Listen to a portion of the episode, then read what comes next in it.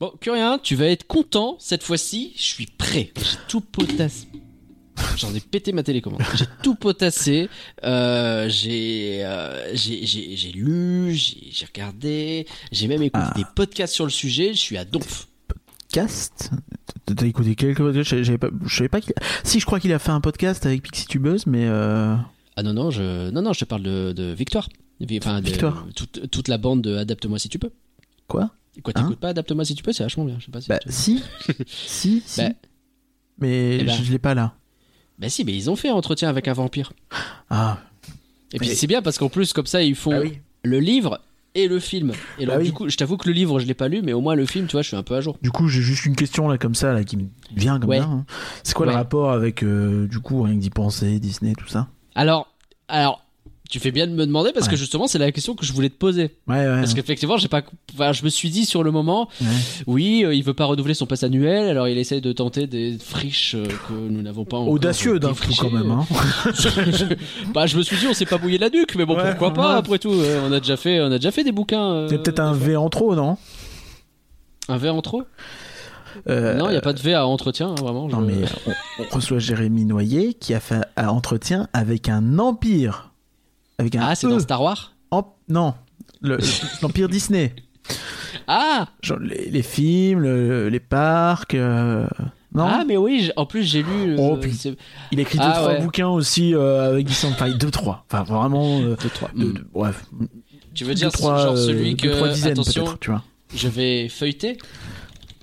Non, mais euh, tu vois, genre le bouquin, euh, le magazine Rock'n'Roller Coaster que j'ai chez moi, euh, Ah tu oui, vois, genre, euh, je, je pense même que les magazines, tu vois, c'est sur l'hôtel New York, que il y a que nous qui l'avons eu. Euh, bah, tu vois, Ah oui, tu te il me semble grave, en que, fait. ouais, ouais, ouais. Ah, ah, ah. C'est vrai que c'est un peu l'invité des trucs qu'on reçoit gratuitement. On en reçoit pas tant que ça de Disney, mais on en reçoit quand même quelques-uns. Et entre les bouquins et les petits fascicules et les trucs comme ça, C'est Euh, oui, bah oui, bah, ça, mais c'est normal. Et puis aussi euh, une bonne partie des contenus euh, Inside Ears qu'il écrit lui-même. Exactement. Et ouais, voilà. Donc c'est lui qu'on reçoit? Donc finalement, on reçoit euh, l'Inside Ears ultime. Voilà. Eh ben, je vais te dire la vérité. Je vais te dire la vérité. Moi, je trouvais qu'entretien avec un vampire, c'était vachement surcoté. Euh, on va pouvoir parler des vraies choses. C'est parti. Let's go.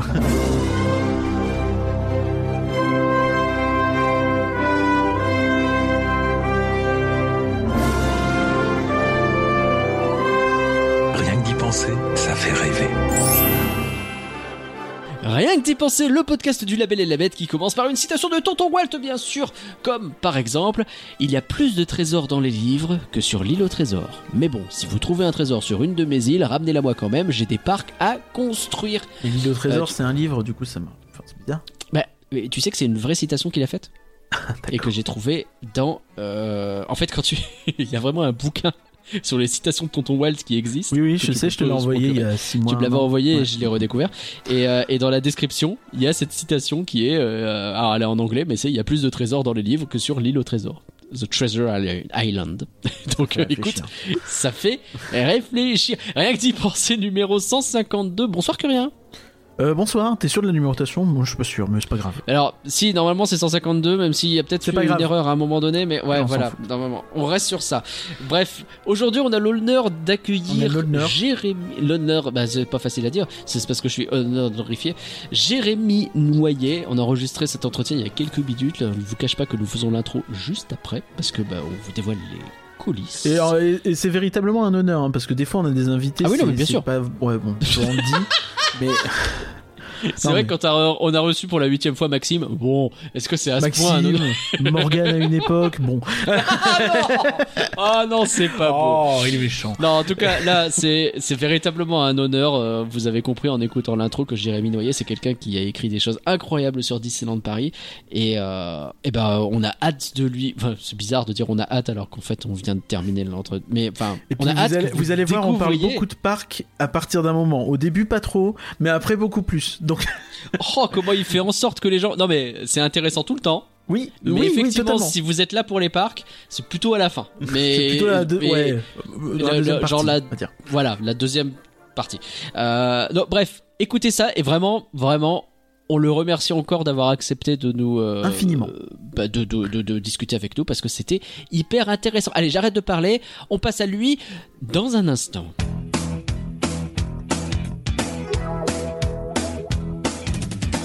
Et oui, parce qu'avant, bah bienvenue, hein, on est sur un podcast et la bête, et oui, haha, c'est un label de podcast, euh, vous le savez. Euh, on fait aussi des lives et on fait aussi des sites, on fait plein de choses que vous pouvez découvrir sur elabette.com. Et si vous voulez nous soutenir, bah c'est sur le même site, c'est sur elabette.com que vous pouvez le savoir. Vous pouvez nous donner un petit peu d'argent qui rentre dans une association, donc si vous donnez de l'argent, et bah tout cet argent est réutilisé dans l'association uniquement. Hein. On, personne n'est devenu riche en faisant rien que d'y penser, vous Non. pouvez avoir ma garantie à 100%. Même plutôt l'inverse, hein, on perd des sous. Même plutôt, c'est vrai qu'on plutôt, bref, mais en tout cas, euh, si vous voulez nous soutenir sans donner d'argent, c'est possible aussi. Il y a plein de façons de le faire. Et puis, bah, Curia, il y a des gens qu'il faut qu'on remercie parce que justement, ils nous fait. soutiennent. Et pour des raisons évidentes, euh, je vais le faire de manière instrumentale, puisqu'on reçoit quand même euh, quelqu'un qui a un doctorat en musique.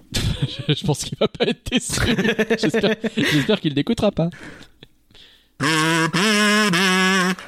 Merci beaucoup Marie. Merci Greg. Merci Cadloar. Un grand merci Pierre. Merci beaucoup Coup de Car. Merci Samuel. Un grand merci Antinéa. Merci bien Ludwig. Merci Nico Ciné. Et un grand merci Wakun. Pardon. je suis désolé. Alors, tu veux que je te dise la vérité Oui. J'ai quasiment pas entendu ce que t'as fait parce que Discord a considéré Ah. que c'était du bruit. Bah, oui. c'était du bruit infernal bacchanal, voilà. Mais pourquoi cette chanson? Eh bien, vous allez Eh. le savoir. La réponse dans quelques minutes. instants, je laisse la parole à Nagla et Curien du passé qui sont. Quelle chance ils ont, ils ne savent pas encore qu'ils sont. Ah si, ils savent avec qui ils sont, mais ils savent pas encore à quel point ça va être génial. Ils sont avec Jérémy Noyer. Et oui.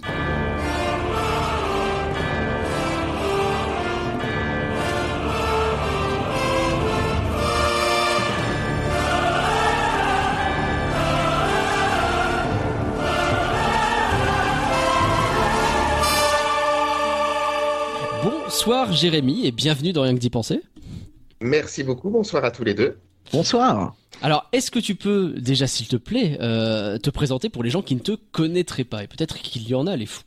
Euh, oui, il doit y en avoir un paquet d'ailleurs. Mais euh, moi, je suis un auteur indépendant Mhm. et euh, qui est tombé euh, assez tard finalement dans la marmite Disney, mais qui est tombé euh, dedans bien comme il faut.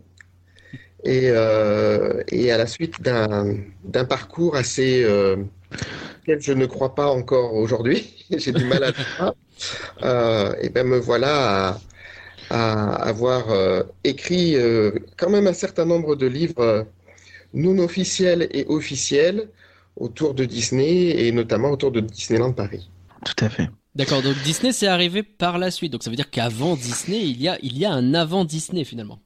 Il y a un avant Disney, où, où je dirais il y a un moment de, de traversée du désert. Ah, Euh, il y a, il y a le, le fait d'être intéressé par Disney comme tout gamin.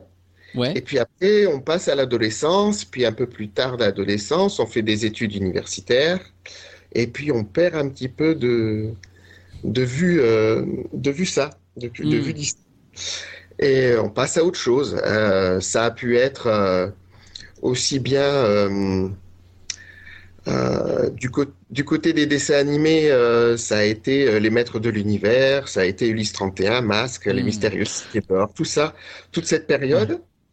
Euh, et puis, et puis du côté de, des études, ben, ça a été euh, tout d'abord des études de musicologie et puis après euh, euh, des études S-lettres. Voilà. Ok. C'est, rigolo, c'est vrai qu'on en, on en parle pas souvent, Curia, mais le, ce moment où euh, quand tu grandis, je, je sais pas si c'est le cas de tous Oui. les fans Disney, mais t'as toujours ce passage un peu dans l'adolescence où Disney, ça n'est plus pour toi. Et bah des, on y revient, enfin en tout cas les fans Disney ont tendance à y revenir. Et euh, je sais pas si c'est comme ça pour tout le monde, mais ce moment où ouais, on, on s'éloigne un petit peu, en fait c'est pas pour moi quoi. Et finalement, bah Je pense pas. Ouais, je pense que c'est notamment le cas de tous ceux qui sont pas forcément à proximité immédiate d'un parc.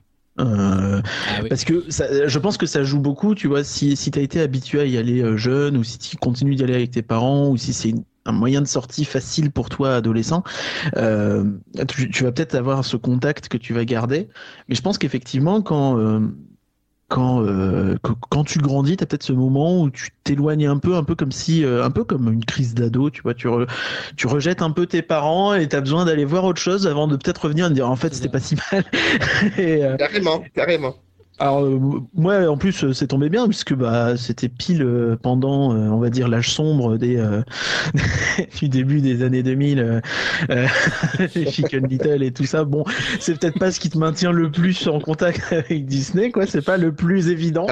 T'as pas raté le meilleur non plus. voilà donc euh, mais ouais mais c'est sûr que bah, l'explosion de DreamWorks aussi à l'époque hein, qui, qui, qui a clairement euh, qui- le début des années 2000 c'est un peu la période DreamWorks hein, si on veut Oui. et euh, Pixar. et donc, hein. euh, je pense qu'effectivement, ouais, c'est quelque chose qui a, qui a touché beaucoup de monde. Mais du coup, alors, quand même, pour situer aux auditeurs qui n'auraient pas encore compris et aux auditrices, euh, Jérémy, tu as travaillé sur un paquet de bouquins que peut-être ils ont lus, que peut-être ils ou elles adorent, euh, à savoir, euh, lesquels on pourrait citer là comme ça? Le- Lequel tu aurais envie de citer en premier? Euh, c'est celui par qui tout a commencé, par Ouais. lequel tout a commencé. C'est le livre du 20e anniversaire de Disneyland Paris. Ah oui. Que tu as écrit, je crois, avec, euh, avec Mathias euh, Dugoujon, euh, qui, qui est à la com de DLP aujourd'hui.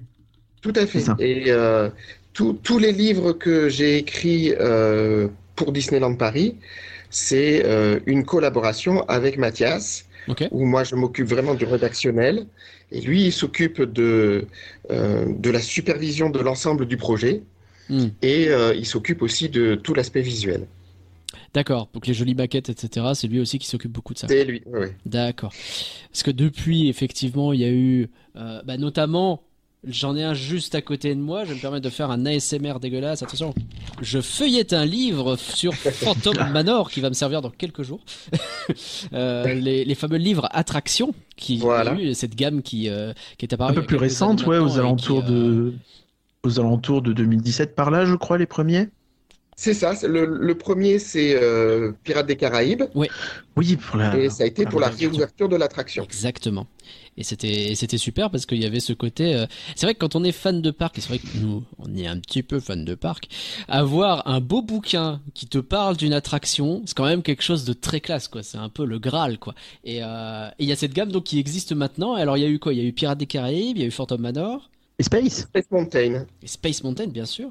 Euh, c'est, c'est, c'est- c'est- vraiment, je, je m'en suis servi là. Je, je, j'en parle parce que, alors, dans la temporalité, le quiz a déjà eu lieu, mais je m'en suis servi pour euh, écrire un quiz qu'on va faire dans pas très longtemps sur Phantom Manor.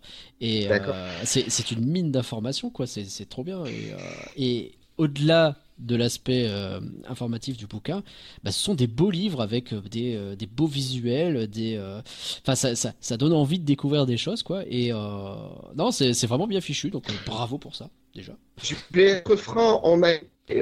C'est une démarche qui est finalement très égoïste, Ouais, dans la mesure où on pense déjà, oh, qu'est-ce qui nous ferait plaisir? Bien sûr. Nous, On est tous les deux, Mathias et moi, on est fans absolus du parc. Bien. Et euh, qu'est-ce qui nous ferait plaisir pour aller plus loin? Quel est le, le type d'objet qu'on aurait plaisir d'avoir en main et de, de, de- je vais peut-être un peu loin, mais de contempler d'abord avant Oui. de le lire. Hein, et c'est c'est vraiment cette démarche. Et après, si ça peut plaire au plus grand nombre, ben, si ça nous plaît à nous, on espère que d'autres fans ben, vont, vont partager à peu près les mêmes sentiments. Quoi, voilà. Mais euh, au départ, c'est ça. On veut. L'idée, c'est euh, com- comment se faire plaisir et quel est le, puisqu'on parle de livres, hein, mais quel est le livre qui vraiment nous ferait rêver? Moi, ce qui me fait vraiment plaisir avec ton travail, euh, avant qu'on entre un peu plus en détail, c'est important de le dire, donc ça me fait vraiment, ça me touche beaucoup de te recevoir parce que, bah voilà, enfin, on, on sait, hein, on a une, on a des listes d'invités depuis euh, avant qu'on lance le podcast, il y a, il y a 5-6 ans, et euh, t'étais déjà dedans, et euh, il y avait un peu cette idée de se dire, euh, bon bah au début on n'ose pas trop, on attend un petit peu de faire notre trou, de prendre nos habitudes, de rôder la technique, qui ce soir nous a posé problème. Ah oui, parce Et, que c'est euh, jamais complètement rodé. c'est ça. Et, euh, et, et- et finalement, en fait, c'est ce que ce que j'aime beaucoup dans ton travail, donc notamment, alors il y a tes livres chez euh, chez Disneyland Paris, mais il y a aussi tes livres en, en indépendant, euh, notamment chez l'Armatan, hein, les entretiens avec un empire, dont je, crois que le quatrième Oui, opus oui. est tout récent. Euh, c'est euh, et, et moi, bon, je, je, je, je, je, fais une confession tout de suite, je suis quand même un peu plus euh, porté vers les parcs que euh, vers l'animation. C'est pas que l'animation n'intéresse pas, loin de là, mais euh, c'est vrai que c'est quand même plus mon, mon péché mignon, quoi. Et, et, ton, ton, ton, troisième volume de, des entretiens avec un empire est celui consacré à Disneyland Paris, et c'est un bouquin que je considère vraiment fantastique. Je pense que tout. Merci. Non, mais vraiment, je pense que tout fan Disney, Disneyland Paris doit l'avoir pour plusieurs raisons. Déjà parce que euh, c'est intéressant parce qu'on a plein de voix différentes et notamment bah, tous les, euh, les grands, euh, alors j'ai plus le terme, les grands euh, responsables de chaque land, les, les, vraiment, et tu, tu as plein de noms qui vont revenir, qui sont des noms importants, les X Atencio et des choses comme ça. En fait, c'est une super porte d'entrée pour quiconque veut commencer à creuser un petit peu. Qu'est-ce que c'est un parc Disney, qu'est-ce que c'est l'Imagineering, comment a été fait le parc Disneyland? Et en fait, on part de quelque chose d'assez d'assez facile d'accès finalement parce que tu, tu fais land par land, c'est très euh, c'est très clair. Et euh, à mesure en fait on on arrive à gratter du détail et tout ça, et donc derrière on va avoir envie d'en savoir plus. Mais déjà avec ce bouquin-là, il y a énormément d'informations, et en plus le côté très euh, chapitré fait qu'en tant que euh, personne qui crée du contenu ou qui a besoin parfois de euh, rafraîchir la mémoire pour pour préparer quelque chose, bah, c'est génial parce que je prends mon bouquin, j'ouvre la page Frontierland, je relis l'interview, je je retrouve les questions, donc comme ça je sais exactement de quoi, enfin je retrouve ce que je je cherche euh, et, j'ai quelque chose qui est précis, qui vient euh, des, euh, des artistes directement.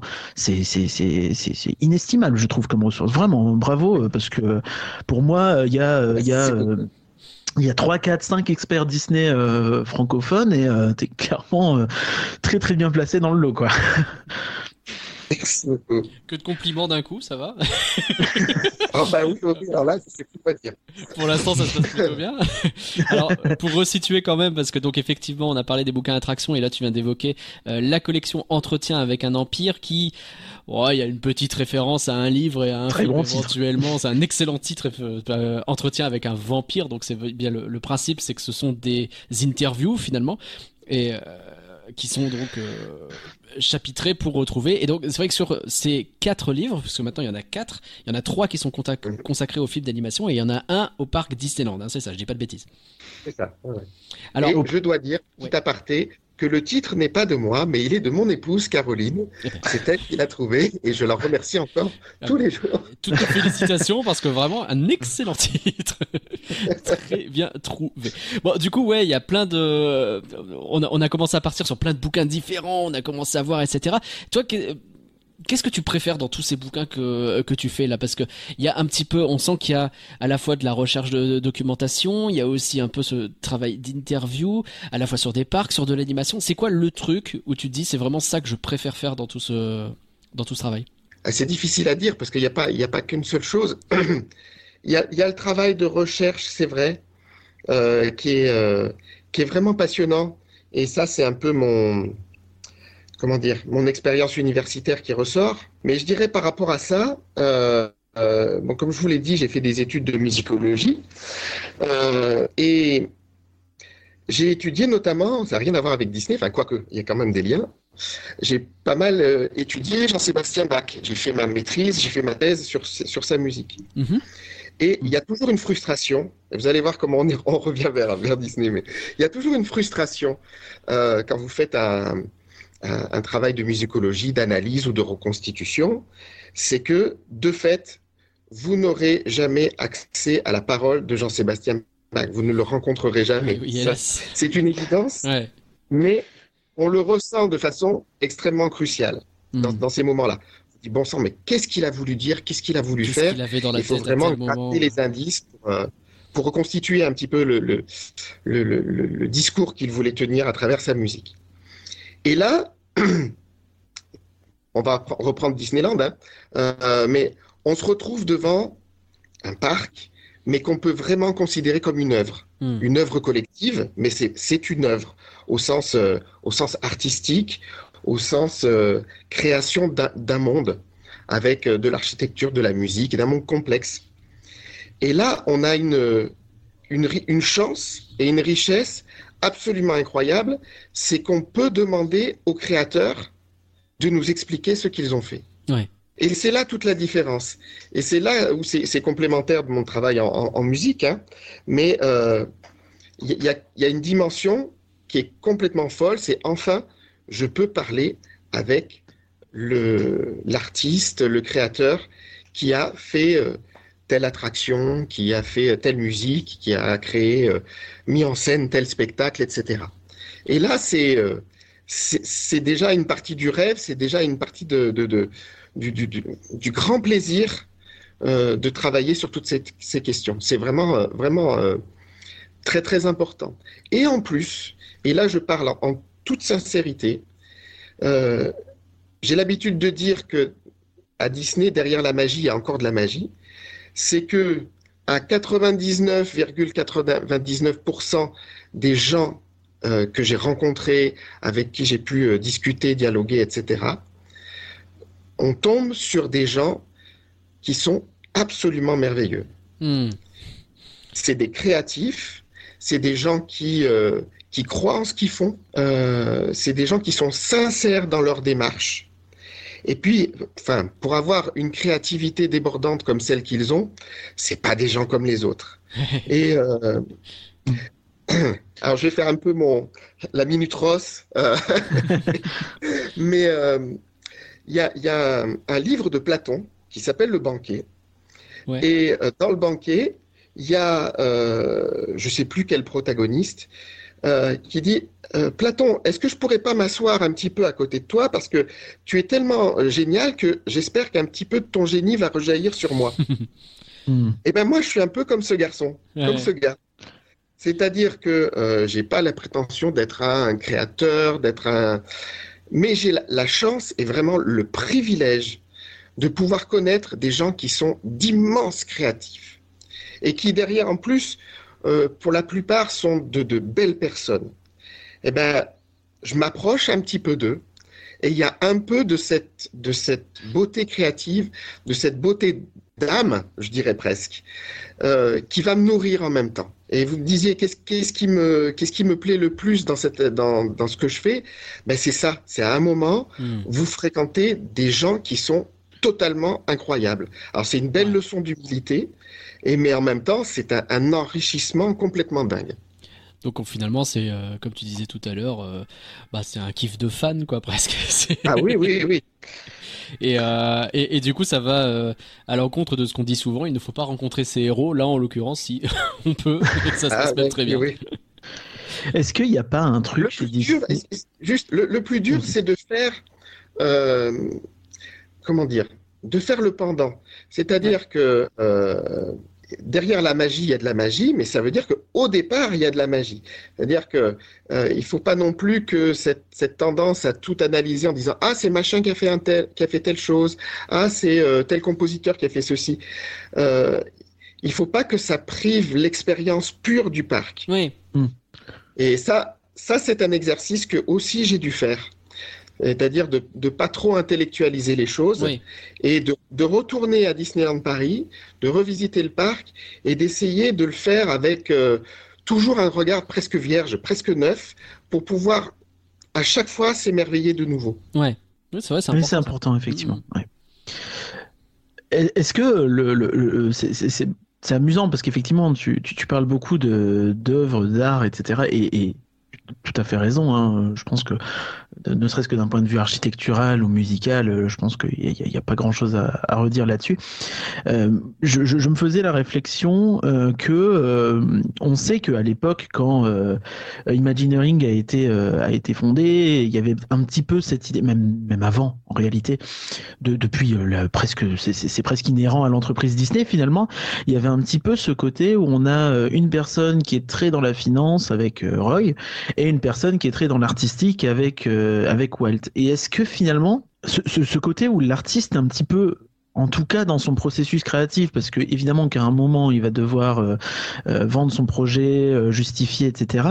Est-ce que est-ce qu'il n'y a pas une forme de liberté qui est un petit peu rare finalement, surtout dans des si grosses entreprises, d'avoir vraiment des artistes qu'on met un peu dans une bulle et on leur dit allez-y, faites des trucs et euh, on vous laisse un peu libre cours. Il y aura peut-être des consignes, telle ou telle euh, cible, tel ou tel produit, tel ou tel budget, mais dans les grandes lignes, ils sont quand même assez. Euh, on, parle souvent de, cours de récréation quand on quand on retrouve les, vieux reportages sur sur Walt Disney où il dit que lui aller à Imagineering, bah, c'est un peu un jeu.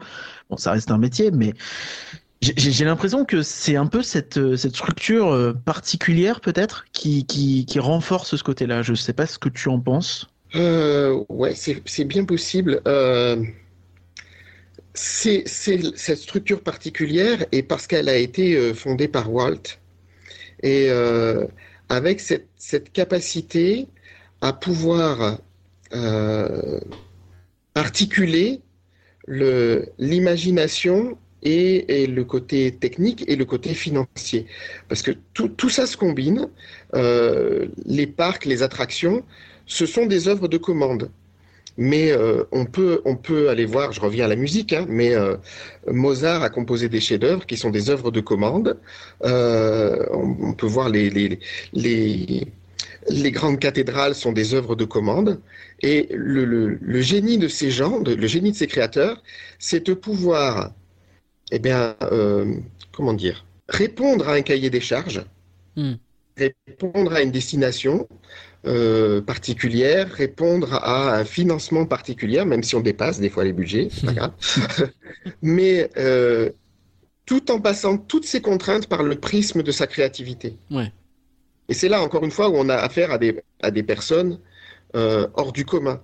Parce que euh, une personne normale, entre guillemets, euh, elle pense à son budget et puis, euh, et puis euh, elle, elle, elle s'enferme là-dedans. Et Ouais. euh, la personne vraiment forte, vraiment créative, elle, elle s'appuie là-dessus, mais elle ne rogne jamais sur sa propre personnalité. Et c'est ce qu'on a avec, euh, vous citiez euh, Ex Atencio, mais on peut en, en, en citer d'autres, euh, en musique Buddy Baker par exemple, ou, euh, Oui. etc. C'est des gens qui avaient déjà une identité forte, euh, qui ont été identifiés par Walt Disney en tant que tels, et, euh, mais qui, qui n'ont jamais rogné sur cette identité pour faire des créations de commandes. Tout à fait. C'est c'est- c'est- c'est- c'est très. euh, je, je, je, je rejoins un peu cette vision, effectivement. Et donc, euh, t'as t'as une idée du nombre de personnes à qui t'as pu parler euh, depuis euh, pour tous ces bouquins? Ça se compte en J'ai jamais dizaines, calculé. non Je pense- Ah non, mais plutôt en centaines là. Oui, Oui, je pense qu'on est en je suis pas centaines, ouais. étonné, oui. Effectivement, c'est c'est gigantesque. Euh, on, on le sent. euh, on, on va peut-être accrocher un petit peu sur la musique, puisque tu disais tout à l'heure que c'est un peu par là. euh, que tu es revenu vers euh, vers Disney. On Ouais, on peut peut-être revenir sur ton, sur ton parcours Ouais. aussi. on sent un peu que c'est régulièrement par le prisme de la musique aussi que tu aimes bien aborder les différents sujets. Là, je, je refeuilletais le euh, le livre 4, etc. Et c'est quelque chose que euh, qu'on ressent pas mal. Donc ouais, c'est la musique de Disney qui t'a ramené à Disney finalement. C'est ça, c'est ça. Vous voulez que je vous raconte cette histoire? Ah bah avec plaisir. avec plaisir. Allez, c'est parti. Eh bien, cette histoire se commence donc après une sorte de, je disais, de traversée du désert, de l'adolescence et de, des études universitaires. Mhm. Cette histoire commence le 6 janvier 1997. D'accord. Et le fait que ça soit un 6 janvier n'est pas anodin. Enfin, n'est pas anodin. J'y suis pour rien, mais c'est un, c'est un hasard magnifique. D'accord. Le 6 janvier, j'ai une copine. Alors, il faut savoir que j'habite dans, la, dans le Var, pas très loin de la ville de Draguignan. Et euh, cette copine me dit, oh là là, ma petite sœur, elle veut aller voir le dernier Disney. Euh, moi, ça me casse les pieds, j'ai pas envie. Est-ce que tu voudrais pas m'accompagner? Parce que ça allégerait un petit peu le l'expérience. voilà. Ok, qu'est-ce que c'est ce, qu'est-ce que c'est ce dessin animé? Moi qui avais euh, tout, tout, tout raté, je dirais, de, de la décennie des années 90. C'est-à-dire que je, je n'ai pas suivi. La Petite Sirène, La Belle et la Bête, etc., etc. J'ai pas suivi l'ouverture de Disneyland. Euh, c'était, c'était autre chose. Je suis passé à autre chose. Donc j'y vais vraiment euh, pour rendre service. Et donc ce, ce dessin animé qui passe, c'est Le Bossu de Notre-Dame. Oh. Je pense que vous le connaissez Oui. par cœur. hein. Bon, ça va, ça va. Vous voyez le logo Disney qui s'affiche, qui apparaît sur l'écran. et d'un seul coup, vous entendez les gros accords de Hellfire. Hmm. Et là, le, le, le, le jeune adulte, gros ado, euh, se met à pleurer comme une madeleine. Hmm. Et il comprend pas ce qui se passe. Il comprend pas. Et, euh, et je suis ce film et je suis complètement happé par ce film. Et là, je reviens au hasard. Vous savez à quelle date se passe la fête des fous? Le 6 janvier. Ah C'est incroyable. Ah oui, c'est magnifique ça.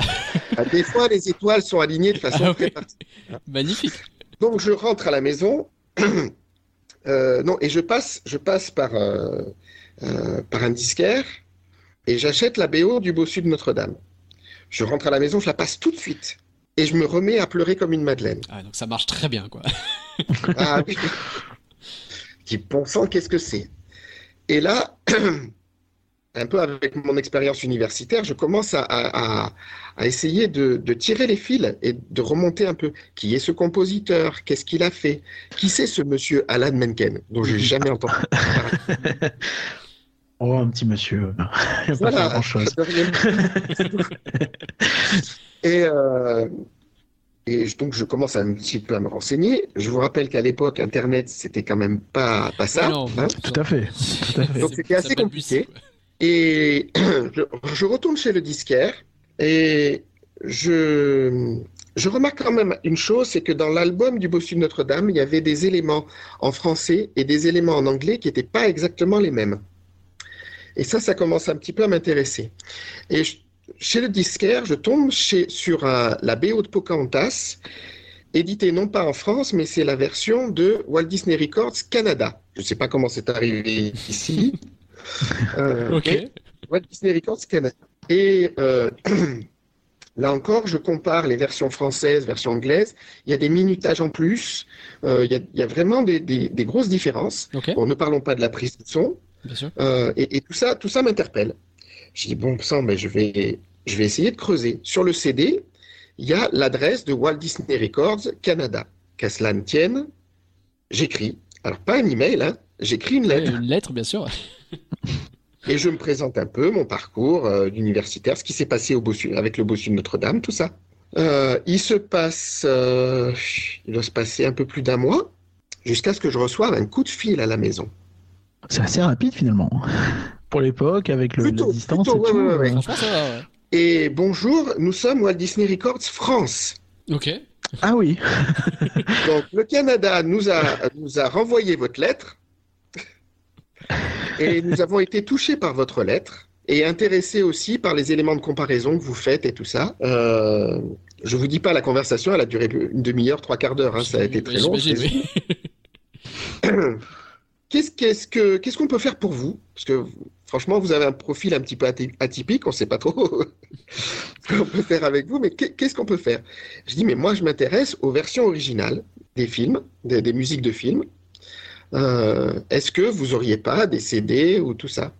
Eh ben, figurez-vous que Randy Thornton, le producteur de, de- de toutes les toutes les restaurations de BO, euh, il est en train de faire une collection. Nous, on en a plein.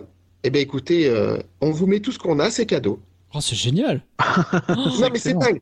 C'est tout- incroyable. Tout, ce que je vais vous dire, c'est dingue. C'est dingue. Et en plus, vous savez quoi? On est en train de, on, on vient de lancer un partenariat avec un magazine spécialisé dans la musique de film euh, qui s'appelle Dreams to Dreams. ok. Et euh, il, il est édité par euh, des fans de James Horner, mais ils sont aussi fans de Disney. Et finalement, on a trouvé un, terrain d'entente, un partenariat, ce qui fait que pour chaque numéro, je crois que c'était tous les trimestres, pour chaque numéro, on, fait, on fait avec eux un, un par- un petit article double ou deux, ou deux ou quatre pages. D'accord. Je vous l'envoie, vous voyez ce que vous faites. Elle m'envoie, donc je reçois mon petit colis avec les CD. Vous imaginez un Ça peu fait les étoiles dans les yeux. Génial. Et, euh, et je reçois le magazine qui, de fait, c'est vrai qu'il n'y a que deux ou quatre pages, je sais plus, sur, euh, sur Disney, mais enfin, elles sont super bien faites. Mhm. Donc, je m'abonne au magazine. Et là, on doit être en, donc on est en 1980, fin, fin 97. Non, on doit être déjà, déjà en 98, on doit être, enfin, peu importe, c'est pas grave. Voilà, je les lis pendant, euh, pendant plusieurs mois. Je Mhm. lis ce magazine qui est de, de mieux en mieux, justement, par rapport à Disney. Et puis, en l'été 2000, avec mes parents, nous allons en vacances à Vienne, en Autriche. Et là, évidemment, je vais chez un disquaire, et chez le disquaire, je trouve la comédie musicale du Bossu de Notre-Dame. Der Glöckner von Notre-Dame, qui, qui n'existait qu'à Berlin. Oh. Et, et là, euh, donc, j'ai pas pu écouter le CD tout de suite. Il a fallu rentrer de vacances avec une impatience que je vous dis pas. C'est sûr. Si j'avais pu rentrer tout de suite, je l'aurais fait. Les vacances, ça sert à. Allez hop. voilà, c'est ça. Ah, mais vraiment, ça m'a obsédé ce, ce CD. Bah Et je rentre, et là, je prends une, une claque monumentale. Hmm. Monumentale. C'est c'est le, le, le- la BO euh, puissance 10, quoi. Ok. Ouais. Avec grand orchestre symphonique et tout. Enfin, c'est Oh, quelque chose de complètement dingue. Et là, je contacte le magazine. Si je suis trop long, vous me le dites. hein. Ah, bah non, non, c'est- y a pas de problème. on- nous buvons les paroles.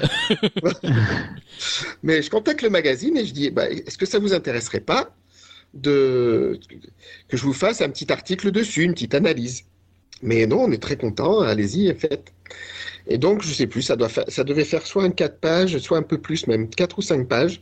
Donc, je me suis un peu épanché. et euh, et l'article a, a très bien marché, euh, à tel point qu'ils m'en ont demandé d'autres. Ok. Donc Bah, euh, ça, ça évolue gentiment. euh, et je fais un autre article, je sais plus, sur, euh, sur Pinocchio. Et puis il y avait la ressortie de Pinocchio et je crois que c'était sur Fantasia 2000. Ah, bah oui. Oui. Et puis un peu plus tard, il y a eu les aventures de Tigrou. Ok. Et, euh, et là, le rédacteur en chef, euh, Didier Le Prêtre, me dit, écoute, tes articles, c'est bien sympathique, mais euh, nous, on voudrait passer au degré supérieur. Et euh, Walt Disney, alors, c'était Walt Disney Records, mais aussi Walt Disney Home Video, ils étaient en cheville. D'accord. Ils aimeraient bien que tu interviewes le compositeur. Oh, trop bien. Alors oui, trop bien, trop Ouais. bien. Mais si on vous dit de le faire, là, il y a les jambes qui commencent à trembler Ah quand bah même. oui, ce oui. Sur le coup, c'est Je impressionnant. vous ouais, rappelle qu'on est en, en- en 2000, on Ouais. n'a pas les réseaux sociaux, on n'a rien, on Oui. n'est pas ouvert trop sur le monde. Ce sont des gens vous qui paraissent inaccessibles, quoi, qui paraissent. euh, Exactement. c'est un autre monde, quoi. Exactement. Puis t'es un Je- peu seul, tu peux pas vraiment faire euh, des recherches pendant trois mois pour savoir bon de quoi je peux bien lui parler, qu'est-ce qu'il a fait, c'est pas évident quoi. Exactement. Ouais, ouais. Et, et se dire que de ma petite chambre, je vais passer un coup de fil à, à Hollywood, ça paraît. Non mais voilà, Oui, c'est Vous saisissez impressionnant. le- le côté sûr. totalement surréaliste de la chose. Oui. Et donc, euh, donc je tombe sur euh, Harry Gregson Williams, qui auparavant, pour préparer l'interview, avait envoyé euh, un CD non commercialisé de, de, de sa BO, donc de toute Wow. la version. euh, enfin, il n'y avait pas tout, mais il y avait une bonne partie des- des- des musiques instrumentales du film. Ok. Donc j'ai pu travailler dessus. Et j'ai mis à profit mon expérience de musicien et de musicologue Mhm. pour poser des questions, je pense, pas trop bêtes Ouais. pas trop généraliste. Et pour essayer de dire, bah, écoutez, je suis musicien, comment on va essayer de discuter, nous, de musiciens musiciens? Oui, bien sûr. Et pas poser des questions du type, euh, euh, oui, je, je dis souvent un peu à la Michel Drucker, et vous aimez Bah oui. les chiens Ah oui, c'est ça. Faut essayer d'aller un peu plus dans. ben, Et là, en l'occurrence, bah, il y avait le bagage qui allait avec, donc il y avait moyen, de, je pense, de communiquer quand même. Exactement. Et le contact est super bien passé. Super. Et euh, c'était une époque où, entre parenthèses, il dit, bah, vous savez, je travaille sur un truc, c'est pas pour Disney, c'est pour DreamWorks, Hmm. c'est un truc bizarre, je sais pas trop ce que ça va donner, il y a un ogre, Oh là, oui, je l'ai vu venir. Shrek. il semblait bien que c'était. Et il commence à me raconter un petit peu le, un petit peu le truc.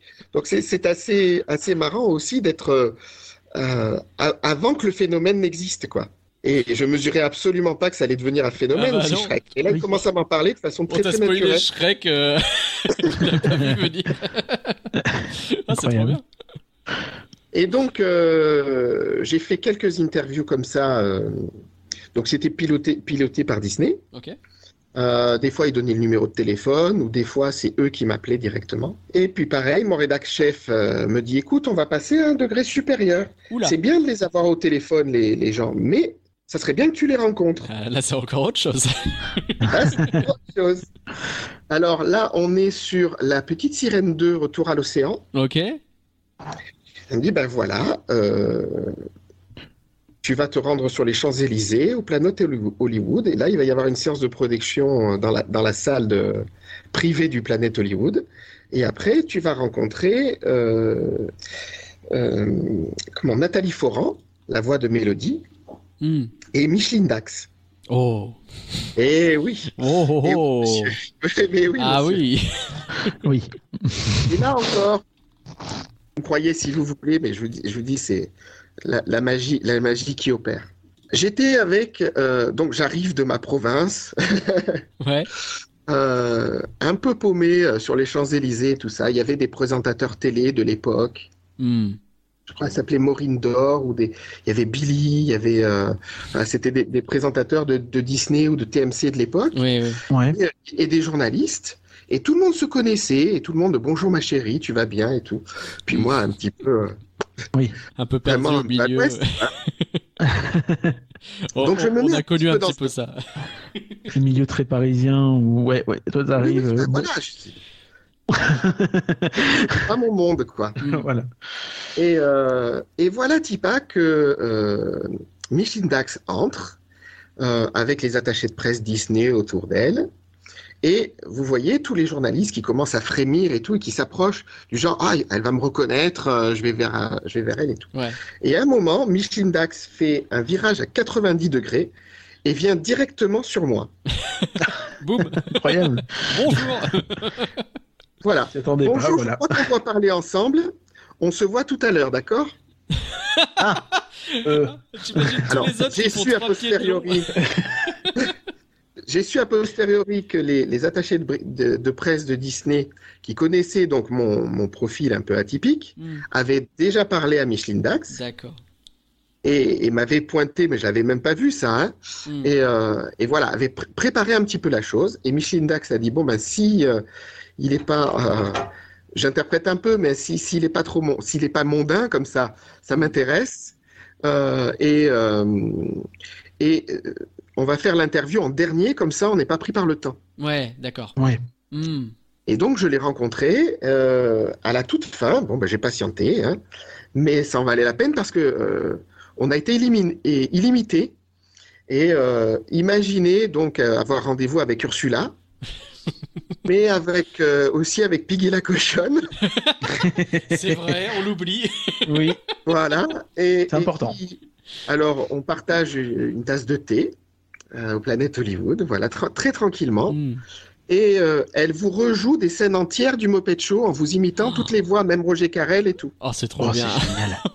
Ça devait être Et je me rappelle d'une- d'une d'une scène complète des vétérinaires à l'hôpital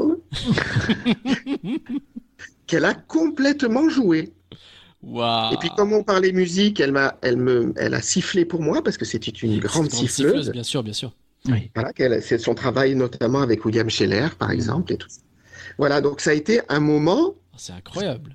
là encore complètement dingue, Mm. complètement dingue. Et les choses se, se poursuivent. Euh, L'article est publié, mais Disney voulait qu'on publie sur deux numéros. Ok. Et l'idée, c'était de faire quelque chose. On avait fait sur les voix sur le premier numéro, et euh, on va faire quelque chose sur la musique. Et dans le dossier de presse, il y avait un certain nombre de noms qui Mhm. étaient qui figuraient. Et euh, de, de noms qui n'exprimaient rien pour moi. hein. Mhm. Il y avait euh, Danny Troub, compositeur. Bon, pour l'instant, je connaissais pas du tout. Et puis et puis d'autres. Et d'autres qui étaient des exécutifs de chez Disney. Et je tente le coup, je dis bah bon, bah, j'aimerais bien avoir euh, discuté avec Danny Troub, mais je sais pas du tout comment contacter ce monsieur. Et, euh, et, et je contacte, j'envoie un mail cette fois-ci, hein, on, a, on a un peu avancé dans le temps, Mhm. j'envoie un mail à ce- cette, euh, cet exécutif de Disney. Je l'envoie le soir, Je vois où est-ce que ça va arriver. à 4 heures du matin, il y a le téléphone qui sonne à la maison. Ouais. 4 heures du 4 matin. heures du matin, super, au réveil. Bah oui. Et j'ai le monsieur au téléphone. Ah oui, bonjour. qui me dit en bon français euh, Allô, t'es pas trop crevé On peut se parler Incroyable. Et moi je dis Mais non, pas du tout, pas du tout. Tout va bien, Bien sûr, justement. ah, complètement. De Complètement deuxième café. euh, euh, en train de dormir. Mais non, pas du tout, allons-y. Tapons la conversation, il n'y a pas de souci. Et en fait, euh, euh, pareil, euh, je parle un peu de mon parcours.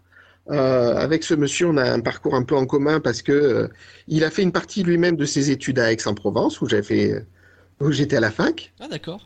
Incroyable. Et, et, et le courant passe super bien. Et il me donne le numéro de le contact de Danny Troupe, qui est en fait le, le principal orchestrateur d'Alan Menken. Bah oui. ce est- oui, oui. Oui, c'est quelqu'un Et d'important. Voilà, exactement. Euh, et et, et c'est pareil, c'est toujours cette conversation. Euh, c'est pas c'est pas pour euh, pour euh, se, se- se la péter ou quoi que ce soit, mais Ah cette, cette capacité à- de discuter avec les musiciens, non pas forcément d'égal à égal, mais en fait, mais quand même de musicien à musicien. Ouais. Oui. Et ça, ils n'avaient pas l'habitude. Hmm. Aucun, aucun d'entre eux. Et ça s'est, ré- ça s'est révélé pour tout ce que j'ai fait.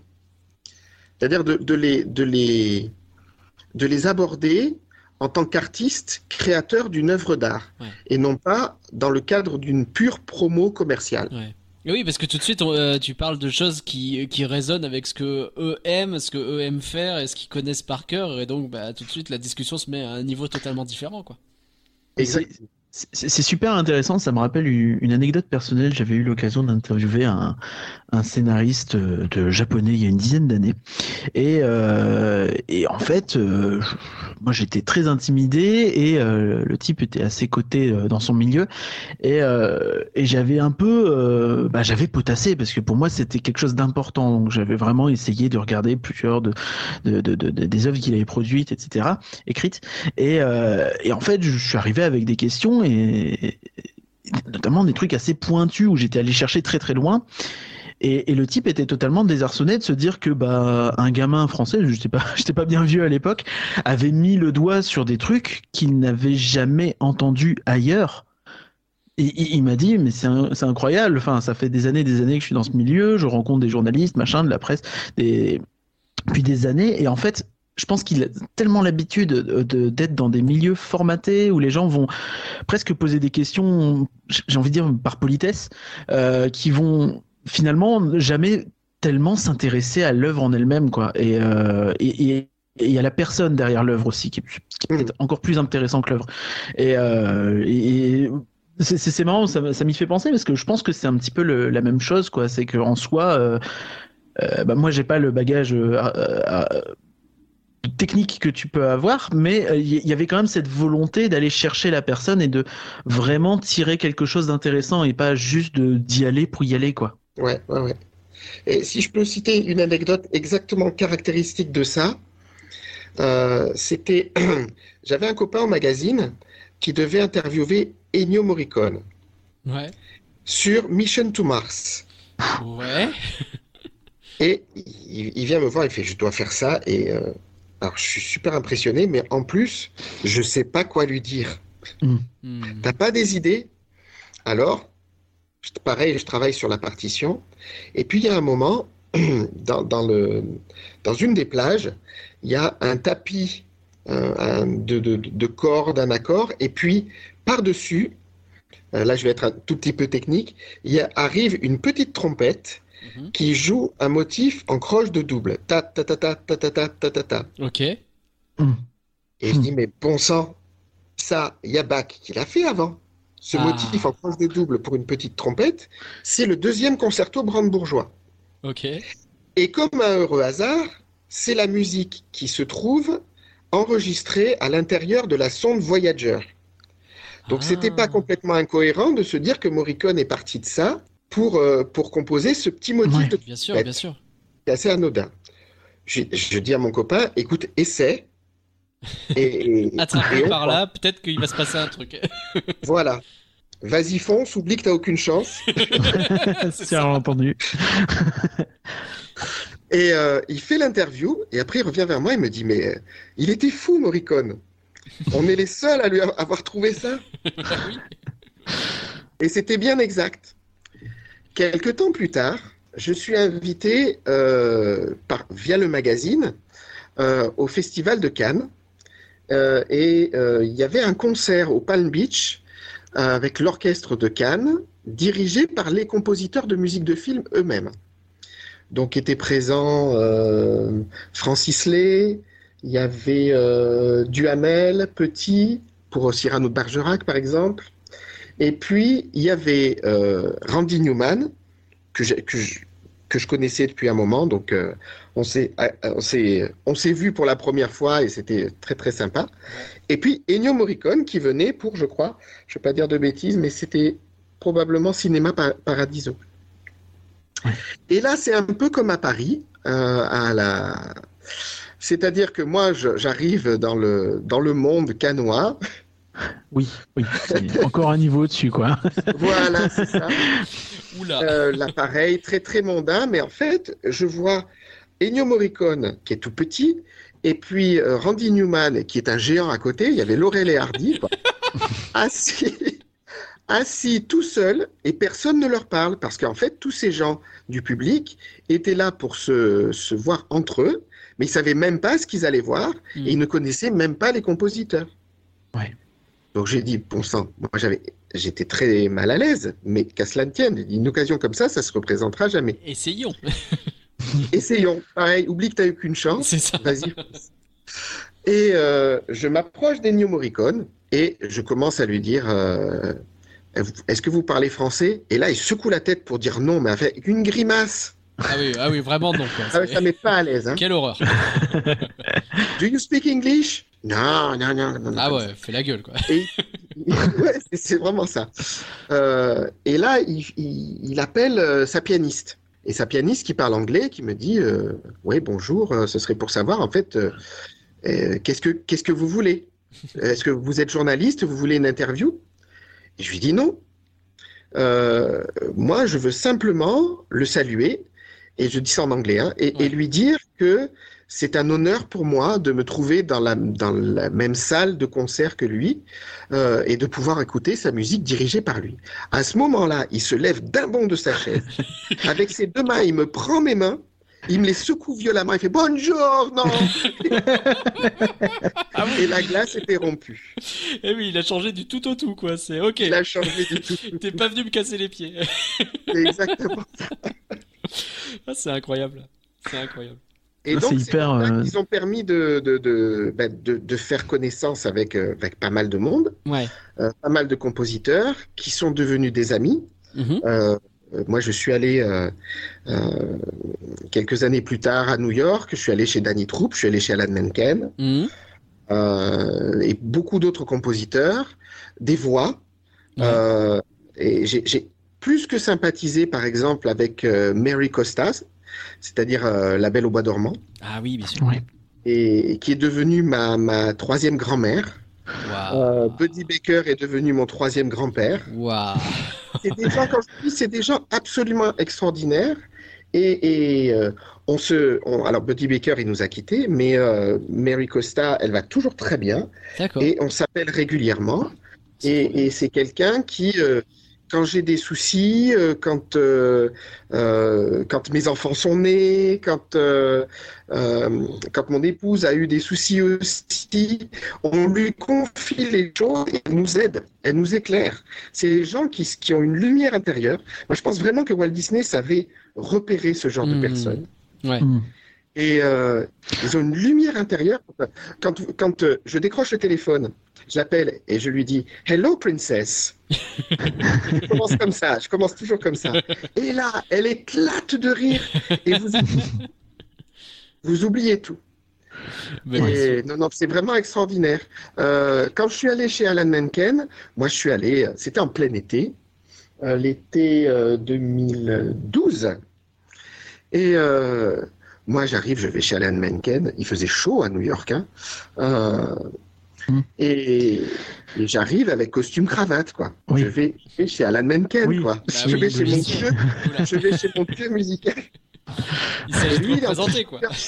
T'es Jérémy, je t'attendais. Qu'est-ce que... Mais qu'est-ce que tu fais dans cette tenue? Allez,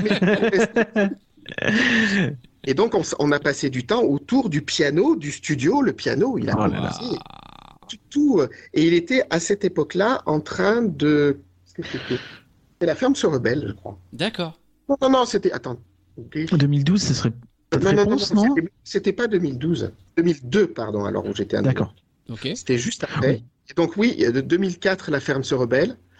Et, euh, et il était en train de travailler dessus. Et en fait, euh, juste après, juste après mon rendez-vous avec lui, il y avait Glenn Slater, le parolier, qui venait pour, euh, pour travailler avec lui sur les paroles de la, de- du film. Oh, c'est trop bien. C'est- incroyable. C'est trop bien. C'est enchaîné, c'est-à-dire que euh, il y a eu euh, des, des- des compositeurs, on est passé aux, aux producteurs, aux réalisateurs, aux animateurs.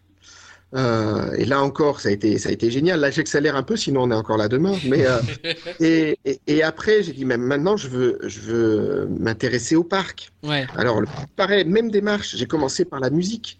Bah oui. J'ai le, le grand bonheur de rencontrer Vassili Sirli, le directeur de la Ah. musique de l'époque. Bien Et là, là encore, j'ai rencontré, j'ai rencontré un maître.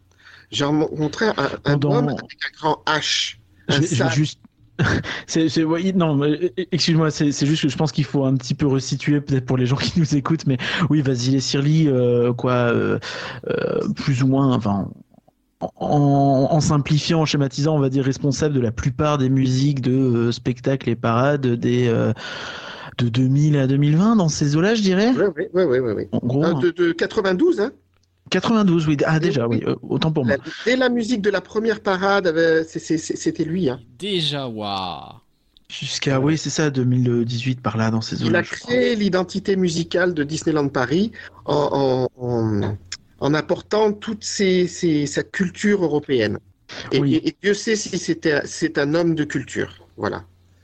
Oh, mais ça se sent beaucoup donc, hein, un- quand on réécoute, on voyage en fait à travers toutes ces musiques-là. euh, Mm.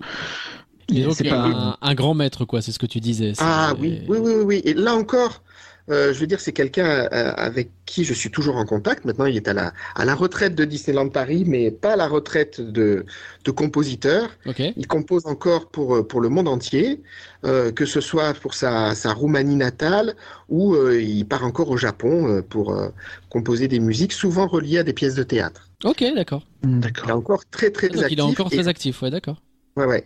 Et, et comme je, je, je le redis, euh, ce, monsieur est, ce monsieur est un sage. Voilà, Ok. c'est un- c'est quelqu'un avec qui on peut parler, euh, on peut parler musique, on peut parler, on peut rigoler, et puis euh, on, on peut discuter de la vie avec un grand V. C'est vraiment une, une personne exceptionnelle. Et mais, mais je t'écoute, j'ai l'impression que, pourrait presque résumer ta vie si on était vraiment très grossier euh, dans cette réplique de cinéma. La vie finalement c'est une, succession de rencontres.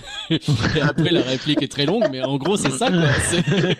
C'est- vraiment énormément de rencontres avec qui tu as tissé des liens incroyables et qui t'ont permis de t'ouvrir des portes eh ben, d'un studio, euh, d'un parc, euh, de, euh, à, à des compositeurs, à des, à des gens incroyables avec qui tu as pu comme ça euh, euh, établir des liens. Quoi. Je, trouve ça, je trouve ça fou. Ah oui, oui, oui. Et tout ça par la musique, quoi. Comme quoi, c'est magique la Tout musique. ça par la musique, exactement.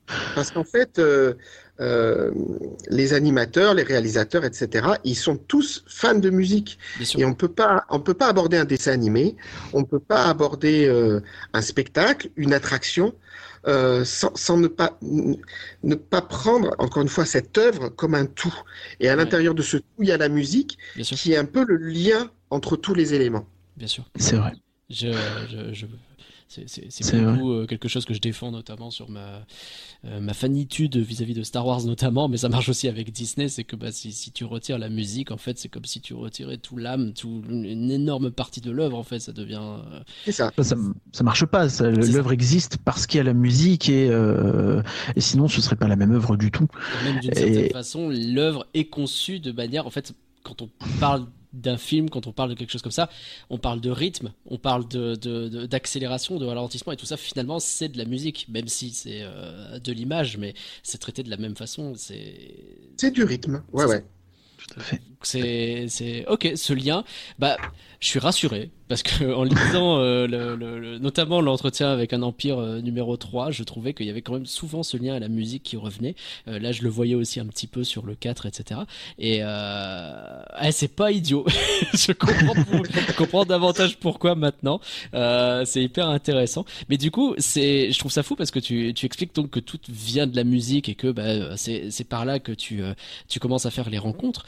Mais quand je vois euh, typiquement le 4 là que, que j'ai sous les yeux, je regardais le, un peu le sommaire, c'est pas des musiciens que tu parles. Alors il y en a, il y en a plein, il y a plein de compositrices, de compositeurs, mais je vois euh, directrice de développement, je vois euh, chef décorateur, directeur artistique personnage, directeur artistique texture, enfin des choses qui vont un Mhm. peu dans tous les sens. Et donc finalement, même si le point de départ c'est la musique, ah, pour écrire ces bouquins, il faut quand même euh, connaître beaucoup d'autres choses pour réussir à, à poser des questions euh, toujours aussi pertinentes et réussir à aller chercher le, le fond des choses sur chaque film, quoi. Là, là, très modestement, j'ai vraiment, j'ai appris, j'apprends avec ces. Mais même en musique, c'est-à-dire que euh, sur le principe, vous, sort- vous sortez de la fac avec une thèse, vous dites ouais, ouais, ouais, je suis docteur et tout, ça y est, je suis arrivé au sommet de ma life, euh, etc. Et puis en fait, euh, vous, vous vous apercevez que euh, euh, ouais, c'est vrai qu'on sait, on sait des choses, mais il y, a- il y a toujours ceux qui, qui mettent les mains dans le cambouis. Ouais. Il y a toujours. euh, moi, je parle sur, je parle sur Jean-Sébastien Bach, que encore une fois, j'ai pas rencontré malheureusement, et, et, euh, et que euh, on arrive avec des idées un peu préconçues. Alors, ils, ils reconnaissent que, ben oui, il y a certaines remarques, comme la remarque de de- d'Ennio Morricone sur le sur le concerto brandebourgeois, il y a des choses pertinentes, donc ce qui fait que euh, le, dialogue est possible, mais en même temps, euh, rien ne remplace l'expérience directe qu'ont ces compositeurs, c'est-à-dire que on lui dit ben, fais la musique de ça, et ben ils prennent une partition ou ils prennent euh, maintenant leur ordinateur et ils se mettent à écrire et c'est un travail hyper concret Hmm. hyper concret. On, on oublie trop souvent aussi. hein. Quand, quand je suis allé sur le, sur le Disney Lot, euh, qui est, que j'ai trouvé tout petit, et je dis c'est là, c'est là où se fait la magie. Et, et j'ai, quand je suis rentré dedans, j'ai vu les gens au travail et, et j'ai vu plein de petites mains, de petits Ouais. artisans, chacun dans son métier, en train de faire quelque chose et passionnés par ce côté artisanal. Même s'il y a la technologie derrière, même s'il y a des ordis, etc. Euh, ce, sont, ce sont de petits artisans qui collaborent chacun de, euh, chacun de son côté, puis après ils, ils, ils, ils se rejoignent. Et, et, et moi, j'ai déjà en musique, j'ai beaucoup appris comme ça, Mm. euh, d'être moins théorique et d'apprendre la. Et puis, de toute façon, je savais beaucoup sur la musique classique, mais ils m'ont ouvert aussi sur toutes les autres tous les autres types de musique, musique country, musique extra-européenne, parce Mm. qu'ils ont des connaissances absolument ahurissantes quand on parle de, je sais pas, de, de Mulan, quand on parle de, de, de rythme africain et de percussion euh, euh, sur, euh, pardon, sur Tarzan ou euh, de musique sud-américaine sur Coco. Euh, ben, j'ai pas la prétention d'en savoir euh, le quart de ce qu'ils savent et ils m'apprennent. Et puis quand ils me disent, bah, tu vas parler à tel réalisateur et tout ça, ben, là aussi, je prépare le coup et puis je lui dis, ben, apprends-moi, apprends-moi. Qu'est-ce que c'est ton métier? Comment ça se passe? Parce que ce que vous avez dans, euh, euh, les entretiens, c'est la, comme on dit, la surface, la, la partie émergée de l'iceberg, quoi. Oui, J'apprends, j'apprends en amont, et puis après, ce sont des gens qui sont avides de partager, et c'est des gens qui m'apprennent. D'accord, Alors après, je ressaucissonne un petit peu tout ça pour que ça devienne une histoire et que ça, qui- qui- que ça donne envie d'être lu. Mais, euh, mais le, le premier bénéficiaire, c'est moi, et, et j'arrive, et, et euh, j'ai un peu l'habitude de poser des questions que j'espère un petit peu pertinentes, Ouais. mais en même temps, euh, j'arrive avec cette, euh, cette, cette, euh, comment dire, cet esprit de dire, mais j'ai tout à apprendre de vous, moi. Un genre d'humilité, de se placer en mode. euh, oui, oui, oui. hmm. C'est pas possible autrement en face de gens comme ça. C'est pas possible. Bien sûr, bien sûr. Mais c'est en ça que quand tu dis euh, que tout est venu grâce à la musique, euh, je trouve que tu es dur avec toi-même parce que tout est venu parce que tu as envoyé une lettre à euh, Walt Disney Canada. Et, et c'est bête, mais, mais, mais, mais tout le monde l'aurait pas fait. Ouais, et que parfois en fait avoir le montrer qu'on est intéressé par quelque chose et par des gens du coup parce que c'est ce que tu faisais après en allant voir les compositeurs et en montrant que bah c'était pas de la mondanité que tu étais là vraiment pour leur travail. Bah en fait tu montres que euh, comment il faut il faut oser aller dire les choses parce que bah quand on crée quelque chose en fait il y a pas tant de retours que ça. Il n'y a pas Mhm. tant de, de gens qui s'intéressent vraiment à ce qu'on produit que ça. Et euh, il, il faut ça, et il faut aussi euh, avoir cette humilité, comme tu dis, de vraiment s'intéresser à l'œuvre et pas euh, et pas être content parce que euh, bah voilà, j'ai réussi à interviewer euh, Ennio Morricone. Oui, vous avez dit quoi? Bah je sais pas. voilà. Et ça, c'est important. Enfin, faut vraiment garder à l'esprit. Je trouve ça très inspirant, en fait, ce que tu nous dis sur le, le fait de- d'aller vers les gens et, et d'y aller avec humilité. Oui, euh, enfin, comme j'ai dit, je vois, je vois pas d'autre solution.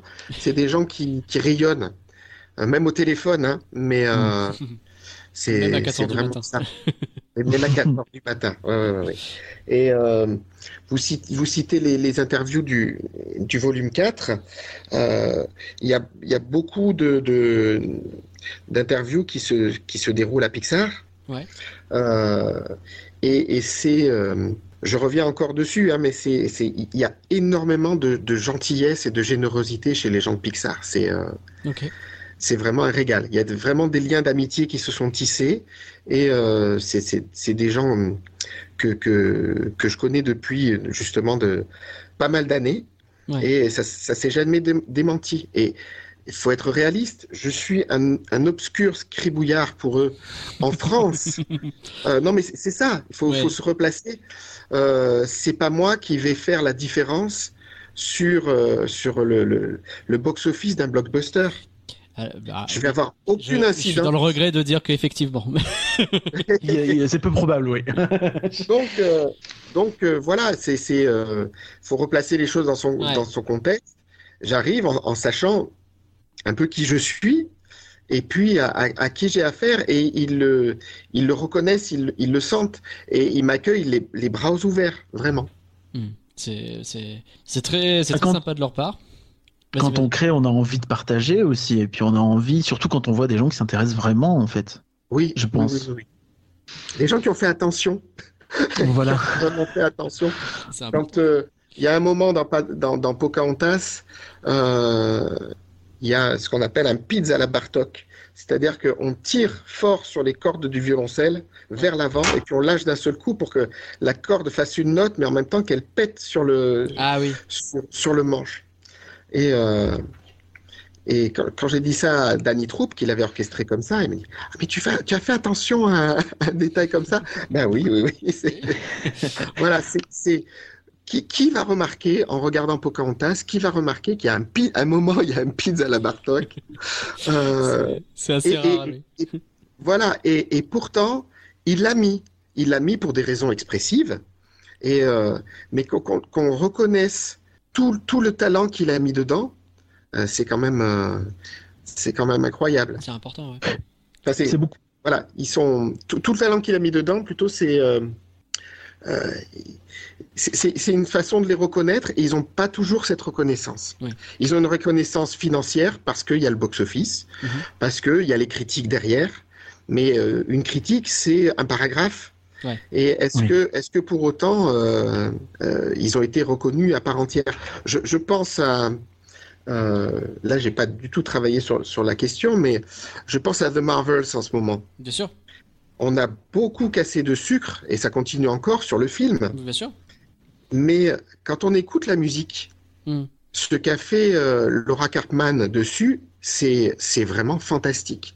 Le travail à la fois de, de mélanger euh, un- une musique typique de super-héros, mais avec des bruits, avec des sons, le travail sur la voix. Il y a tout, tout un passage qui est un peu, euh, qui ressemble à un pseudo-opéra. Oui. Euh, J'ai jamais entendu ça. Alors euh, oui, c'est un Marvel, euh, oui, c'est un, c'est un, un popcorn movie. Un euh, euh, ouais. Hmm. c'est pas forcément le, le, le- le plus réussi de tous les Marvel non plus. D'accord, d'accord. Mais en attendant, ouais. il y a des gens derrière et le, le rien, rien que le thème là, tout seul au violoncelle, et puis après il y a les chœurs qui rentrent. On, on- on peut même trouver une vidéo de ça, de- du, du thème principal. Euh, je crois enregistré à la BBC ou quelque chose comme ça sur YouTube. Et on voit les gens travailler et on voit les musiciens qui se font plaisir et les choristes notamment qui se font plaisir parce qu'ils n'ont jamais chanté des trucs comme ça. Il y a vraiment un travail de créatrice là. La compositrice a été créatrice. Et c'est, je sais- je- C'est quelque chose qu'on les- ressent quand on travaille un peu dans, euh, pardon, quand on est dans les métiers euh, comme ça euh, créatifs, surtout. euh, c'est un, c'est un art multiple. Enfin, je veux dire, il faut, il faut être très nombreux pour faire un film, pour faire des choses comme ça. Donc, je, je, je pense qu'il doit y avoir un genre de, de solitude au moment où le film sort, où beaucoup de personnes parlent du film, vont parler de tel détail, telle chose. Mais ah, moi, dans ce film, j'ai apporté tel truc à tel moment et personne n'a vraiment fait de retour sur Et ce c'est ça. Alors que j'ai très Ouais. envie, moi, de dire que ce truc, quand même, il me tient à cœur pour plein de raisons. Et, et ça, je, je conçois tout à fait que. Ah, on aurait presque envie de le- les, prendre un par un et de leur demander Et toi, c'est quoi ton truc dans le film que tu as envie de présenter au monde et que peut-être on n'a pas perçu, quoi? Et, et aux fans de Disneyland que vous êtes, je ne Mhm. sais pas si vous avez déjà eu l'occasion de le rencontrer, mais il y a un Imagineer qui est vraiment comme ça aussi. Ouais, C'est Eddie Soto. Ouais. Hmm. On n'a pas eu l'occasion, hélas. C'est le, c'est le créateur de Main Street. Ouais, Main Street, ouais. Tout à fait. C'est un puits de science. C'est un puits de science. Et euh, vous pouvez demander un- un- lui parler d'un détail, euh, de, un bout de carrelage, un bout de tapisserie, euh, et lui, il vous raconte toute l'histoire qu'il y a derrière. Ah, c'est trop bien. Pour moi, Main Street, Main Street, c'est un musée à ciel ouvert. C'est De, vrai. de tous les Landins et de, de tous les, de toutes les Main Street du monde. Euh, bon, notre château, c'est le plus beau, c'est vrai. mais, euh, mais Main Street, c'est, euh, il n'y a pas d'attraction, mais je peux y passer des heures et des heures parce que à, contempler, un- à contempler une pièce, un des, un des détails et tout, et tout ça, c'est Eddie Soto, et on- il suffit de lui demander, il, il répond quasiment dans l'heure qui suit, Euh, et, et vous avez toutes les références d'un seul coup, quoi. C'est un truc de fou. Et il est probablement de heureux de partager ce truc-là euh, sur lequel il a mis énormément de lui-même, quoi. Ouais, ouais, ouais, ouais. Mais c'est ça, et c'est- intéressant ce qu'on dit, c'est que sur les, euh, sur les, sur toutes les super productions, qu'elles soient euh, euh, au cinéma ou ailleurs, il y a, y a une multitude d'artistes, d'artisans et de gens qui ont peut-être fait des choses incroyables qui vont être passées sous silence parce que euh, la globalité va être, ou même être vue avec un peu, oh, on va pas, on va pas faire comme s'il n'y avait pas une forme de dédain, euh, notamment vis-à-vis de Marvel, mais euh, même au global euh, envers Disney, euh, à part peut-être pour Pixar, c'est quand même souvent vu par on va dire les, les, les comment dire ça les savants entre guillemets enfin je sais pas si c'est le bon terme mais euh, la, la, la la, la presse dominante, euh, c'est Ouais, vu avec un- une forme de dédain, de mépris, et, et, et on, c'est quand même important de souligner que bah oui, ou que il y y a des films, euh, oui, chez Marvel, bon, on peut aller chercher The Eternals, qui est clairement pas celui qui va marquer euh, le renouveau euh, après Endgame, mais qui est un film qui, pareil, il y a plein de petites choses, il y a plein de Très, trucs, très on sent une patte. On, on sent qu'ils sont pas allés chercher non plus n'importe quel réalisateur, qui a quand même eu une forme de liberté, même si peut-être pas tout le temps toujours, mais qui a quand même quelque chose, quoi. Et ça, euh, c'est important, je, je trouve, ouais. Je suis bien d'accord. Ouais. Et euh, peut-être que c'est aussi un peu quelque chose que tu essayes de faire, euh, parce que ce qui est marquant aussi dans tes livres, c'est que tu as au même niveau La Reine des Neiges, La Reine des Neiges 2, tu as au même niveau un Avalonia dont on sait qu'il a eu du mal à exister, hélas pour plein de raisons, mais euh, je peux parler de, de, euh, de, de Cars 2 peut-être, qui est souvent vu comme un peu en dessous, que euh, voilà, et, et- et tous ces films sont un peu mis au même niveau avec chacun à la fois une, deux peut-être personnes qui vont en parler et qui vont le mettre en avant. C'est important pour toi qu'il n'y ait aucun film qui soit véritablement oublié? Oui, oui, oui, vraiment. Euh, dans, dans mon esprit, c'est peut-être une question de personnalité aussi, Ouais. mais dans, dans mon esprit, je fais pas de classement. Ouais. Je fais pas de. je- si je fais une comparaison, c'est pour pouvoir euh, éclairer un film par un autre. Mais, euh, mais euh, même si un film a été fait pour de mauvaises raisons, Mhm. on peut toujours en, en tirer quelque chose. Ça reste Disney. C'est pas n'importe quel studio.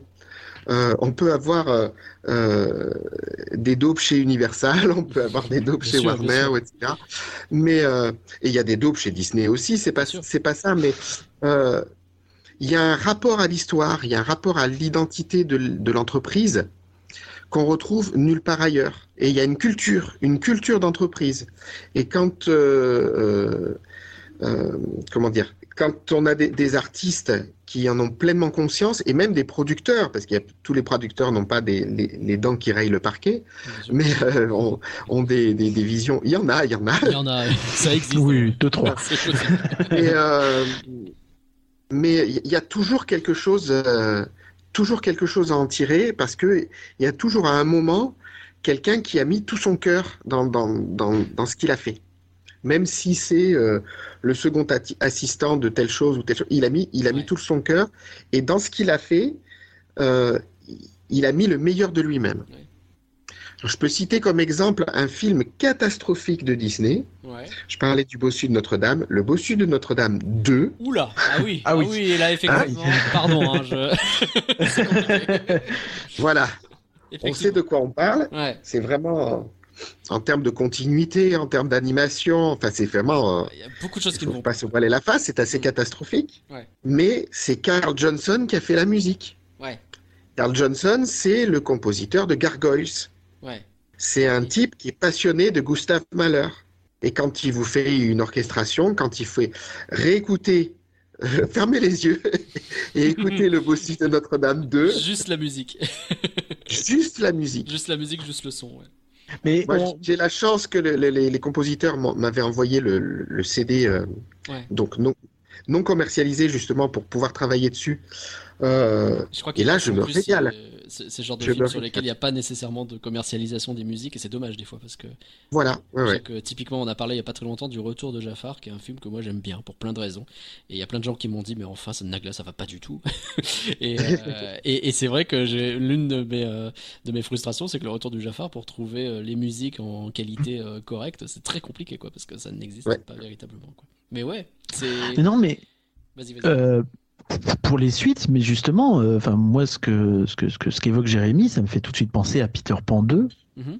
Peter Pan 2 qui est quand même bon. euh, je pense que c'est un film qui n'est pas resté euh, dans, dans les annales, mais euh, bah, la musique, elle a été réutilisée euh, comme jamais pour un show nocturne qui a mis tout le monde d'accord.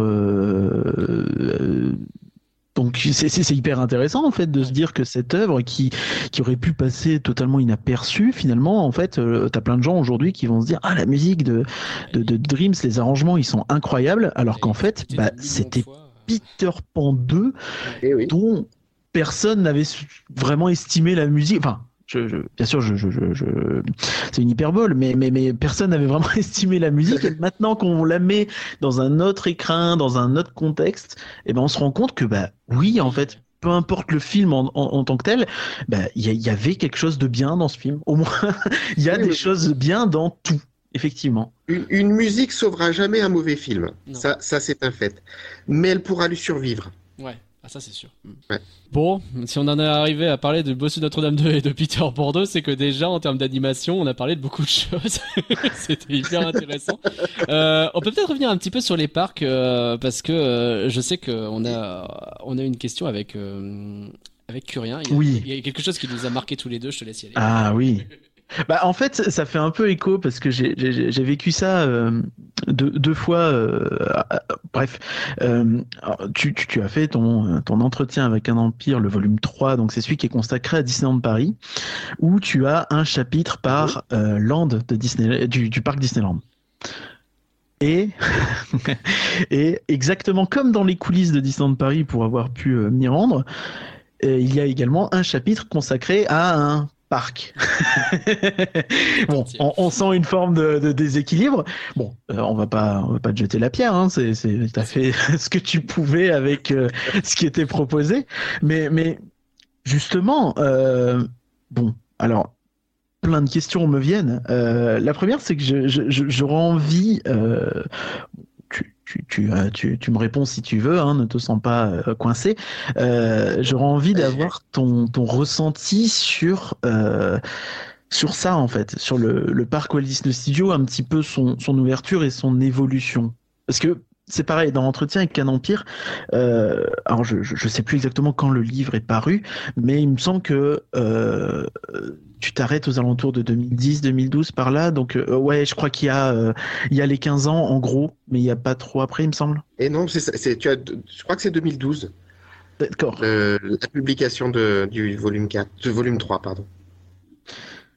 D'accord. Donc, euh, donc alors, euh, premièrement, alors, quel est euh, donc ton, ton, ton ressenti un petit peu sur euh, justement ce qu'on ce qu'on a pu un peu discuter, quelle a, quelle a pu être, euh, qu'est-ce qui, on- on- je vois quand même des choses intéressantes dans dans, dans- dans ton bouquin, notamment bah, sur euh, sur Cinémagique, je trouve, euh, Oui, parce que bah et si on, on revient justement sur la musique, bah là c'est c'est c'est c'est un festival. Même hein, il y a pas mal de choses intéressantes. Oui, tout à fait. Et, et du coup, bah, depuis, il y a eu pas mal. Oui, y a- y a- donc en fait, c'est ça. C'est presque un, un livre d'histoire, puisqu'il y a, y a Ah, presque. On est en train de vivre les derniers instants des derniers éléments. Et, euh, et du coup, qu'est-ce que ça fait déjà? De, de, de se dire que bah, ton, ce que tu as écrit sur le parc Walt Disney Studio, aujourd'hui, c'est un peu un. C'est presque un témoignage. Quoi. Dans, dans 30 ans, quand des gens voudront se renseigner sur ce parc et ce qu'il a été à son ouverture, bah, ton livre, euh, il sera hyper intéressant là-dessus. Parce que contrairement à un Euh, film, euh, dans un parc, quand ça disparaît, euh, ah, tu le revois plus quoi. C'est, t'as des vidéos éventuellement qui vont euh, permettre de le revoir, mais t'as des livres aussi qui vont te permettre d'en parler un petit peu. Mais bah oui, on parle d'un temps que bientôt des gens ne pourront plus connaître quoi. Pour beaucoup de gens, ce sera peut-être leur, leur Ça bac mal, à hein, eux. Non, mais c'est ça. Tu, tu as dit, c'est un témoignage. Et c'est ça qui, qui m'intéresse, moi. C'est-à-dire que euh, je ne suis pas du tout dans le. euh, je suis pas du tout dans la critique au sens, euh, au sens du, du genre, la critique. Hein. Mhm. Euh, de- de- d'essayer de, d'orienter, de donner mon avis sur quelque chose, ou etc. Ça, c'est, c'est un exercice euh, littéraire ou, euh, ou, ou vidéo euh, que sur- dans lequel beaucoup, beaucoup excellent, mais, mais pas moi. C'est pas, c'est pas mon Mhm. truc. Puis c'est pas mon désir.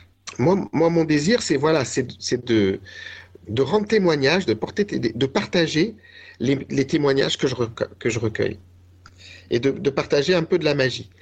Euh, alors, c'est vrai que, mais je pense que vous arrivez, vous arrivez à lire entre les lignes, euh, notamment dans l'interview de Paul Osterhout, euh, le- le- la quantité de contraintes qu'il a dû affronter Ça et se qui ressent. ont, oui. qui ont fait que le projet, il a été, bon, il a été soumis. Je, je- je vous disais qu'à un moment, il fallait savoir jouer entre les contraintes, euh, euh, les contraintes budgétaires et puis, euh, et puis la créativité.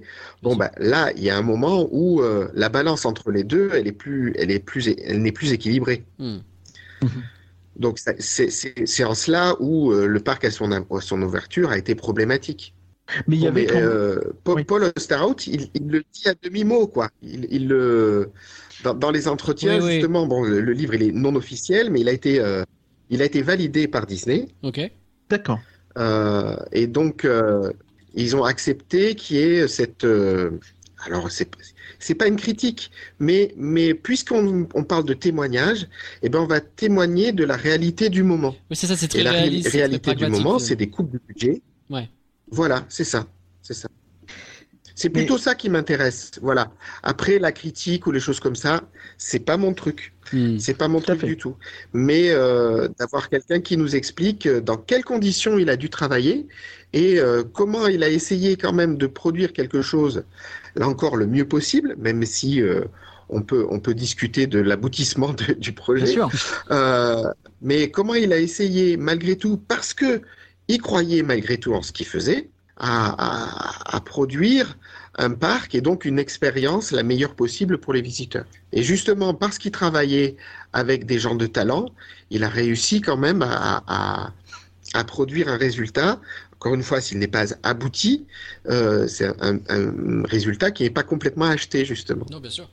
Non, mais tout à fait. Il y a, il y a- il y a du cœur, en fait. Quoi qu'on dise, euh, tout- toutes les ça. frustrations, les regrets qu'on peut avoir, il y a du cœur, il y a des choses qui sont euh, artistiquement euh, excellentes. Enfin, euh, moi, quand je pense au parc Walt Disney Studio, il y a, il y a quelque chose qui est tout bête, mais euh, je pense euh, aux boucles audio qui sont, euh, enfin, celles de celles de l'ouverture et euh, du moins, euh, voilà, qui, qui sont qui sont mais exceptionnelles en fait et qui, qui arrivent à retranscrire une ambiance et et et, et quelque chose de vraiment très très très euh, très très très euh, abouti justement et, et, et, à créer quelque chose. Et finalement aujourd'hui quand on pense Park Walt Disney Studio et à son ouverture moi j'ai tout de suite la musique qui me vient et j'arrive à être transporté dans quelque chose et presque une forme de nostalgie tout en étant bien conscient qu'il faut pas non plus euh, idéaliser le passé mais que bah ouais malgré tous les défauts il y avait quelque chose, il y avait une émotion, il y avait, il y avait des choses qui arrivaient à transparaître quand même. Et ça. Euh... Euh, oui, oui, oui. Quand vous citiez Cinémagique, c'est quand même une belle attraction qui a été récompensée, euh, qui a été reconnue. Elle a été super, super bien faite. Euh, il y a eu des coupes, il y a eu des transformations, mais bon, ça arrive tout le temps. Ça arrive tout le temps, ce genre de choses. Donc, c'est pas plus, ce n'est pas plus étonnant que ça. Euh, je pense aussi à la toute première version d'Animagique. Ouais qui était euh, qui était très très jolie, très poétique aussi, euh, qui, qui, était celle avec Pinocchio. Avec Pinocchio ouais, je l'ai, l'ai pas vu celle-ci. Ouais. ouais. Mais ça, ça typiquement, Alors, c'est un témoignage, euh, un témoignage précieux parce que pareil, moi, je n'avais pas vu cette version. J'ai découvert, je crois, grâce à ce bouquin. Moi, je ne savais pas à l'époque qu'il y avait une version Pinocchio. Ouais. Et puis, euh, quand on rentre dans, euh, quand on rentrait dans Armageddon, ben, on réalise pas le, tous les tous les efforts qui ont été faits par rapport à cette musique. Je pense à, à Moteur Action aussi, ouais. qui a été une musique qui a été extraordinairement complexe à mettre en place. Mm. Euh, pour des raisons, euh, pour des raisons de synchronisation, parce que c'est un spectacle live avec des voitures, ça c'est c'est très difficile de calculer et de, de, de, tout chronométrer de façon homogène. Et en plus parce qu'il y avait des conditions climatiques, que ça se passait en hiver, pour le, pour comment dire, les, les, premiers chronométrages et que euh, c'était intenable de tout chronométrer euh, en plein hiver. Donc il y a quand même une, une, aventure artistique, une aventure technique, une aventure humaine derrière tout ça. Et, et voilà, on va dire que c'était euh, c'était l'ébauche du parc qui est en train de se construire. Oui. C'est un peu sa préhistoire. Un peu. Oui, à ce type-là, mmh. je reviens à l'idée de témoignage, quoi. C'est pour ça qu'il est toujours important, même dans la critique, de garder une certaine mesure. On peut, on peut être frustré par des éléments, on peut regretter des choses, mais il faut quand même apprécier euh, le travail qui a été fourni et jamais, euh, jamais dénigrer un peu bêtement, j'ai envie de dire, les, les, les, les, artistes et les concepteurs en fait et, et tous les et même les, les, gens qui travaillent au quotidien et qui et qui font ce qu'ils peuvent alors après le projet il a réussi il a pas réussi c'est très subjectif aussi euh, mais il y a, y, a, y a, vraiment il y a du cœur et il y a de le, et c'est important ouais de, de, de, respecter ça ouais. Oui. et, et euh, à, à, toute chose malheur est bon hein. C'est-à-dire que la critique elle est, elle est utile aussi pour, euh, pour avoir un retour extérieur qu'elle soit et, et, surtout si elle est négative.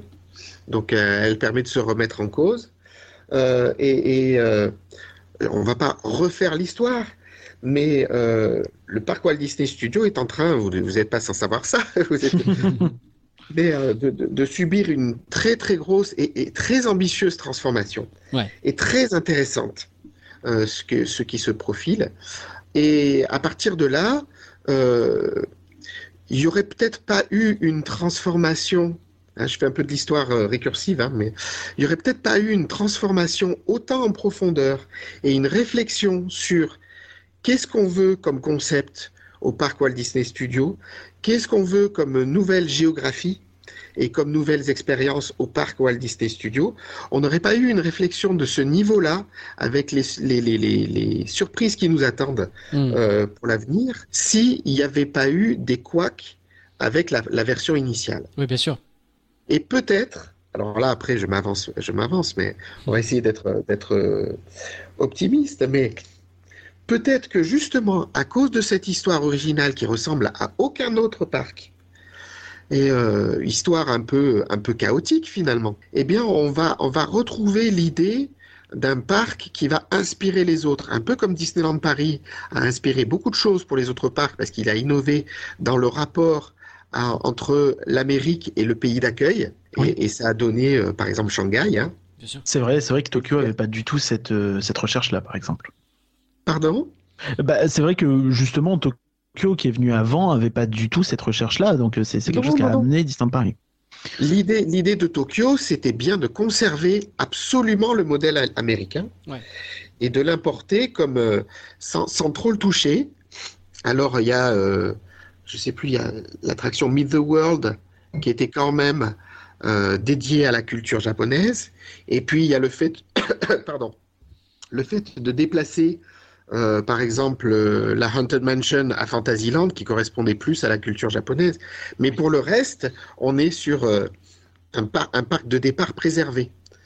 Et c'est vraiment avec le parc Disneyland de Paris que on commence à réfléchir à une, plus grande fusion entre l'héritage américain et la culture européenne dans, le, dans lequel le parc commence à s'inscrire. C'est pour ça que je dis qu'au final, le, que ça, a donné quelque chose de très original comme Shanghai, Oui. qui répond à un, à un tout autre modèle, mais euh, qui, qui est une- un autre équilibre dans la fusion entre euh, le modèle d'origine et puis la, la- la culture haute, je dirais, Euh, la culture qui reçoit qui reçoit ce, ce- ce produit originellement amé- américain. Par rapport à un concept qui, a- qui aura mis assez longtemps finalement à, accoucher, le, le- futur concept du parc Walt Disney Studios qui est en train de se construire, euh, moi je veux faire le pari que, que finalement, euh, à terme, eh bien, ça- ce, ce parc va devenir une source d'inspiration pour les autres parcs. Parce qu'il va y avoir une proposition vraiment originale. Oh, bah, en tout cas, c'est tout le mal qu'on lui souhaite, ça donne très envie. c'est tout le mal qu'on lui souhaite, et c'est vrai que bah déjà, euh, déjà on a vu des choses, on a vu des, annonces, des choses, on attend de voir un peu ce qui se concrétise pour la suite, évidemment, on est aux aguets. Euh, mais euh, je repensais typiquement dans le bouquin, on parlait déjà de la Tour de la Terreur par exemple, qui pour le coup est une addition qui fait beaucoup plus l'unanimité que ne pouvait le faire le parc en lui-même à son ouverture. Donc il y a quand même un chemin qui a été fait. Exactement. Exactement. Il y a eu une écoute, Ouais. une écoute des critiques, justement, et après, euh, justement, une réponse, une réponse qui était, ad- qui était adaptée. Les, les personnes avec qui tu parles euh, sur euh, par exemple sur le parc Walt Disney Studios euh, par rapport aux gens avec qui tu as pu parler pour le parc Disneyland, est-ce que tu les as sentis touchés peut-être par le fait que bah, leur création était au sein d'un projet peut-être moins apprécié et que du coup euh, ces personnes avaient peut-être l'envie de montrer que bah ouais euh, ce sont des gens qui ont aussi des choses à partager ou est-ce que pour toi euh, c'est un peu la même chose ce ne sont à la fin que des créatifs qui parlent de leur création et qui sont de toute façon passionnés par leur création? J'ai senti que Paul Osterhout, le producteur exécutif du parc, euh, lui, il n'était pas nécessairement dans l'enthousiasme absolu, on va dire. ok Et, euh, et euh, il a été honnête dans le, dans le fait qu'il a, qu'il a dû s'adapter à pas mal de, de, de conditions extérieures qui ont fait qu'il ne pouvait pas aller jusqu'au bout de ce qu'il aurait voulu faire. Pour le reste, pour le reste, non. Pas, je n'ai pas ressenti ça dans la, dans la démarche des artistes. ok Parce que le, euh, alors, je repars de la musique, hein, mais euh, la, la musique, il y a toujours un budget pour la musique. Et, euh, et, et même si, par exemple, dans Armageddon, on double un peu par des, par des synthétiseurs, bon, ça c'est un peu l'esthétique aussi, euh, Mega Ventures qui veut ça, oui mais euh, ça aussi, il faut pas se voiler la face, un avantage financier. bien sûr mais, euh, mais derrière, que, que le compositeur il écrive pour des synthés ou qu'il écrive pour un orchestre symphonique, certes le rendu va être différent, mais euh, faut pas oublier que quand euh, n'importe quel compositeur, euh, genre Michael Giacchino, fait une démo, il l'a fait sur, sur, sur clavier euh, numérique. oui Oui. Donc la créativité, elle se, elle se passe déjà à ce niveau-là. Et si le compositeur est bon, peu importe la, la, la source, peu importe l'instrument, euh, on aura quelque chose de fort. Donc et c'est, c'est- c'est- de, de ce point de vue-là, déjà, ça, ça fonctionne bien. Et puis je me souviens euh, de ma conversation avec Thierry Cou, Oui. et euh, l'imaginaire en charge de la, de la direction de Armageddon, Ouais. et de, euh, de moteur action. Et qui est aujourd'hui très très haut, qui est aujourd'hui très très haut gradé chez Universal d'ailleurs. Exactement, exactement. Et c'est une fierté qu'un petit Français comme ça euh, soit arrivé euh, Ben oui et, et- et un tel parcours. Mais euh, je dirais, ça m'étonne pas. Parce que moi, je ne mesurais pas les choses quand je lui ai parlé. Euh, évidemment, on n'était pas, on n'était pas sur, sur le parcours, euh, aucune idée du parcours qui allait l'attendre, mais c'est quelqu'un, c'était quelqu'un, je m'en souviens, de extrêmement engagé. Vraiment, c'est quelqu'un qui, qui, qui parlait avec passion de ce qu'il faisait. Il était à fond dans son truc, quoi. Ah oui, oui, oui, oui. oui. Ouais, Donc bon, c'est- ça, c'est- c'est- ça, ça ne m'a pas été présenté euh, comme, euh, comme une expérience biaisée ou etc. Euh, les gens, ils ont un budget, ben, faites-moi ce que vous pouvez avec ce budget. Oui, bien sûr. Alors, il y a des fois, euh, le, le budget, c'est pas une fin en soi. hein. Je vous rappelle le budget de, de Dumbo qui était absolument ridicule et ça a fait un chef-d'œuvre. c'est vrai. Je ne dis pas pour autant que le parc Walt Disney Studio à son origine était un chef-d'œuvre, mais ça, n'empêche pas que les, que les gens aient envie de s'engager pour faire quelque chose de bien dans le, dans le cadre qui, qui leur est soumis. Et parfois, on en a déjà parlé, mais le, le- quand tu es créatif et que tu as des contraintes, ça peut aussi débrider un peu la créativité en forçant à, Voilà. à, à- à épouser ses contraintes. Bon, maintenant, quand il n'y a vraiment pas de on fait ce qu'on peut, quoi. C'est exactement l'idée. Puis après, la forme d'engagement, on en parlait un petit peu, mais euh, on en parlait quand on euh, parlait de l'animation. Mais c'est vrai que je me dis que les, euh, entreprises comme ça qui ont un rayonnement incroyable, que ce soit en termes de, popularité ou même en termes d'importance dans la vie de, du créateur et du créatif, forcément, en fait, ça va obliger un petit peu à se dépasser et à se dire, ok, j'ai peut-être pas euh, tous les outils que j'aimerais avoir à ma disposition, mais il faut quand même que je sois à la hauteur de cette image. Et euh, je pense que le parc Walt Disney Studio, mais euh, aussi dans une autre mesure, euh, un parc par exemple comme Efteling, qui est un peu une, référence aux Pays-Bas et qui est vraiment un parc hein, emblématique, euh, qui a ce côté un petit peu... un petit peu euh, cérémonial, un peu euh, important dans la culture, quoi. Euh, on sent en fait que jamais rien n'est laissé euh, totalement au hasard et que même dans les projets qui sont pas forcément les projets les plus euh, comment dire les plus euh, aidés, voilà, on va dire ça comme ça. Il y, a, y a quand même un fond où ça essaye où on essaye euh, généralement dans la mesure du possible de, de donner son maximum pour répondre même un petit peu à l'image nous-mêmes qu'on a de la destination ou de la de l'entreprise pour laquelle on travaille comme une forme de responsabilité un petit peu. C'est ça, c'est exactement ça. C'est-à-dire que quand on, quand on rejoint Disney d'une façon ou d'une autre, alors moi, je je, je suis pas cast member, hein, je suis un indépendant qui travaille euh, pour, avec Disneyland Paris. Tu fais bien de le dire parce qu'effectivement, on ne l'a pas précisé. Donc, c'est- C'est important. C'est vrai. Mais quand on est sur un projet pour Disney, avec beaucoup de modestie, mais quand même, on, on- on devient de fait dépositaire d'un Ouais. héritage et d'une histoire. On touche pas à n'importe quoi. Ouais. Et on va apporter sa pierre. Hmm. Alors, euh, on n'est pas parfait. On peut le faire, encore une fois, on aborde ça avec, euh, avec modestie, mais on essaie vraiment d'être, euh, de le faire dans le respect de tous ces gens qui nous ont précédés. On apporte sa petite pierre à l'édifice. Là, je ne vais pas jouer les modestes, hein, mais quand je viens au parc euh, avec ma famille et qu'on rentre dans une boutique et qu'il y a un de mes bouquins et qu'il y a mon fils aîné qui dit Papa, regarde, il y a ton livre qui est là-bas. Ouais. Eh ben, c'est-à-dire qu'il y a un tout petit peu, une part infinitésimale de cette magie, mais elle, elle vient de vous. Ouais. Il y a un petit peu Mais un elle truc est- concret là. Elle est toute euh, petite. hmm. Elle est toute petite, mais elle est bien là. Et en fait, euh, ça, ça vous pousse vers le haut, quoi. Bien sûr.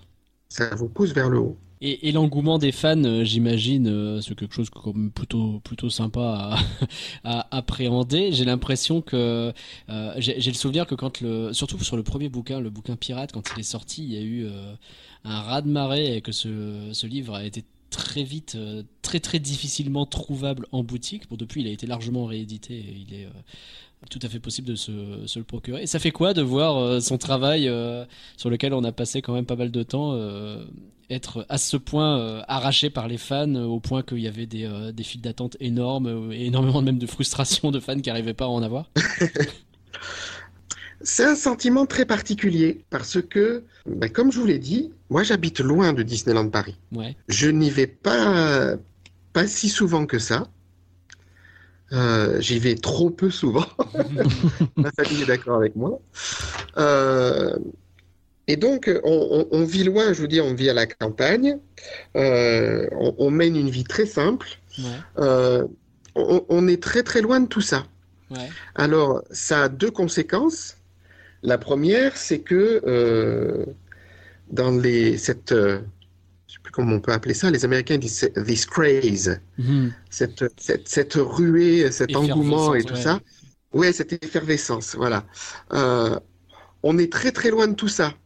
Et quand, on, quand je vois les photos de, des queues, je- honnêtement, j'ai du mal à réaliser que c'est Ouais. mon pauvre petit bouquin qui, qui provoque ce genre d'émoi. Et après, donc l'avantage, c'est d'être dans, un, dans une atmosphère, on va dire, plus sereine. Oui, bien sûr. Mais l'inconvénient derrière, c'est que euh, je vous disais qu'on on, on fait des livres d'abord pour nous, Ouais, mais après, une fois qu'on dit bon ben on va faire ça, on se dit est-ce que ça va leur plaire? bien sûr. Un peu comme euh, quand on prépare un cadeau pour sa famille, on se dit oh là là, est-ce que est-ce que c'est on prépare une surprise? Euh, ça va bientôt être les 40 ans de mon épouse. je prépare ça euh, en douce, elle a une surprise.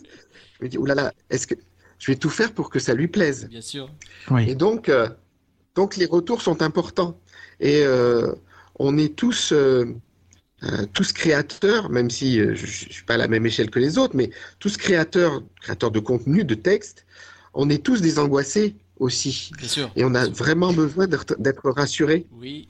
Totalement. Et, euh, Oui.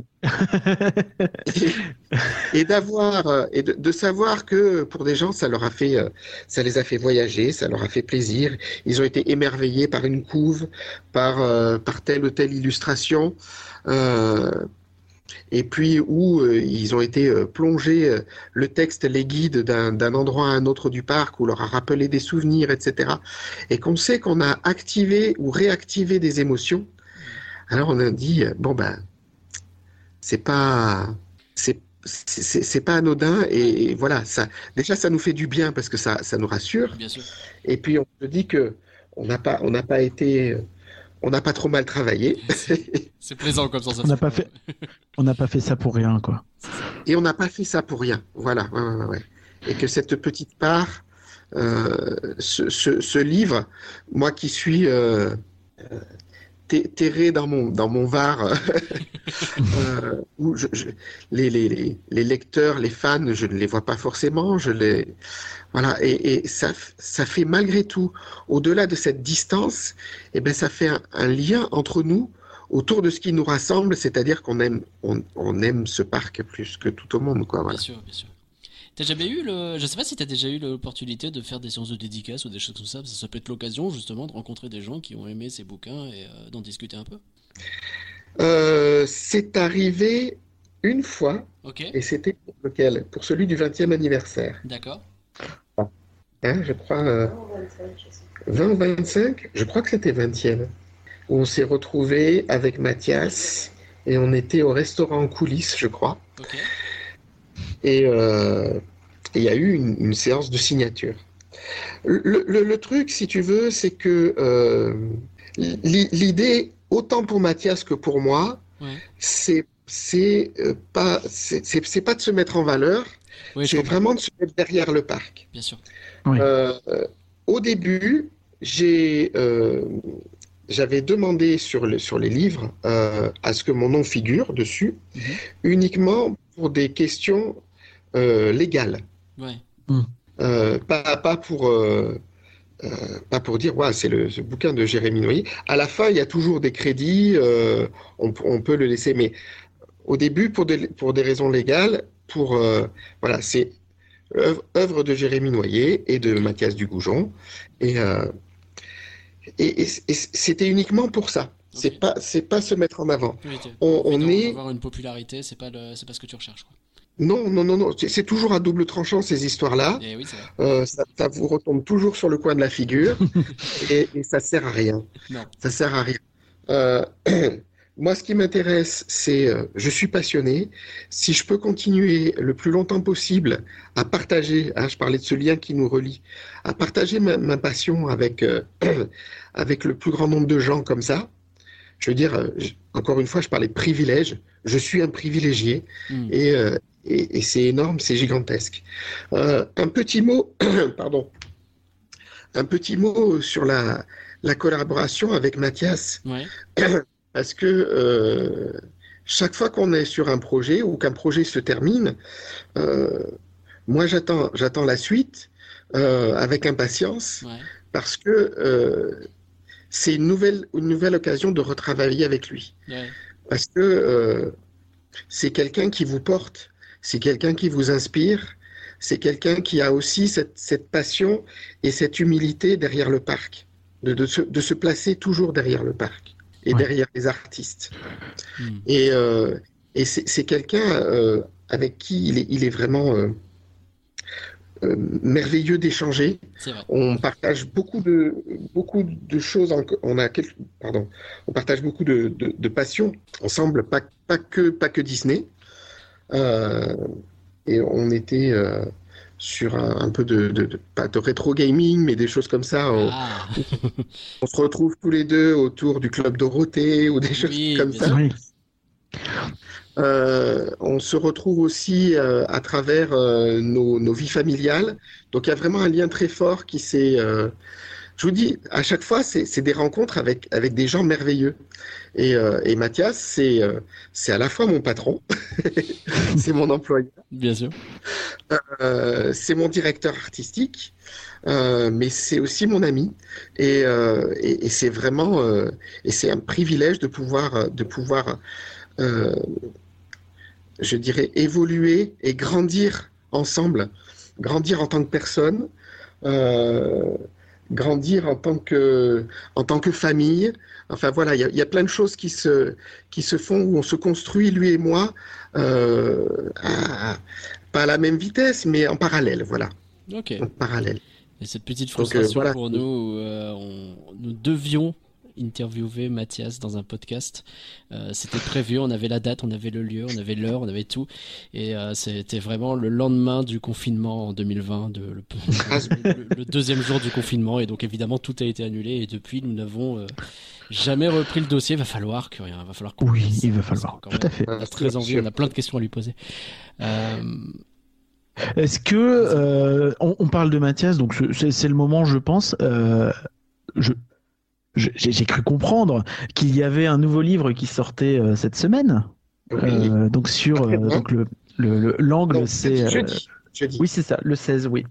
Donc c'est ça l'angle c'est Disneyland Paris raconte les euh, 100 ans de Disney c'est ça hein? Voilà.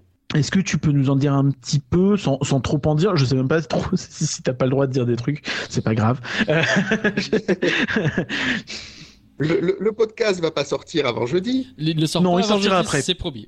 Donc c'est parfait, c'est vrai. Du coup, c'est sorti. gens Il y a des gens qui l'auront lu, et ça va. Mais euh, euh, non, l'idée, le, le- le concept du livre, c'est de se dire, euh, ok, il y a les 100 ans de Disney, mais euh, un peu comme on a dit tout à l'heure, hein, Disneyland Paris est un lieu d'histoire et euh, c'est c'est un lieu qui, qui renferme de l'histoire. Est-ce que euh, il n'y aurait pas moyen de retrouver toutes les traces des moments forts, des moments phares de l'histoire de The Walt Disney Company depuis 1923 à l'intérieur de Disneyland? Oh, Alors j'ai essayé de faire un test, de voir si ça fonctionnait. ouais. Donc j'avais euh, déjà travaillé sur un autre projet avec, euh, avec 100 dates et tout ça. J'ai affiné un petit peu les choses et j'ai essayé de voir si on avait des éléments qui pouvaient raconter, des éléments de Disneyland Paris qui pouvaient raconter l'histoire de The Walt Disney Company. Et ça marche. Et ça marche. Et donc, c'est ça. bien ça. Le livre, c'est ça. C'est C'est ben, ben, C'est-à-dire. Donc ce sont Euh, des dates de Disney a- Company qui sont racontées par le parc Disney, quoi.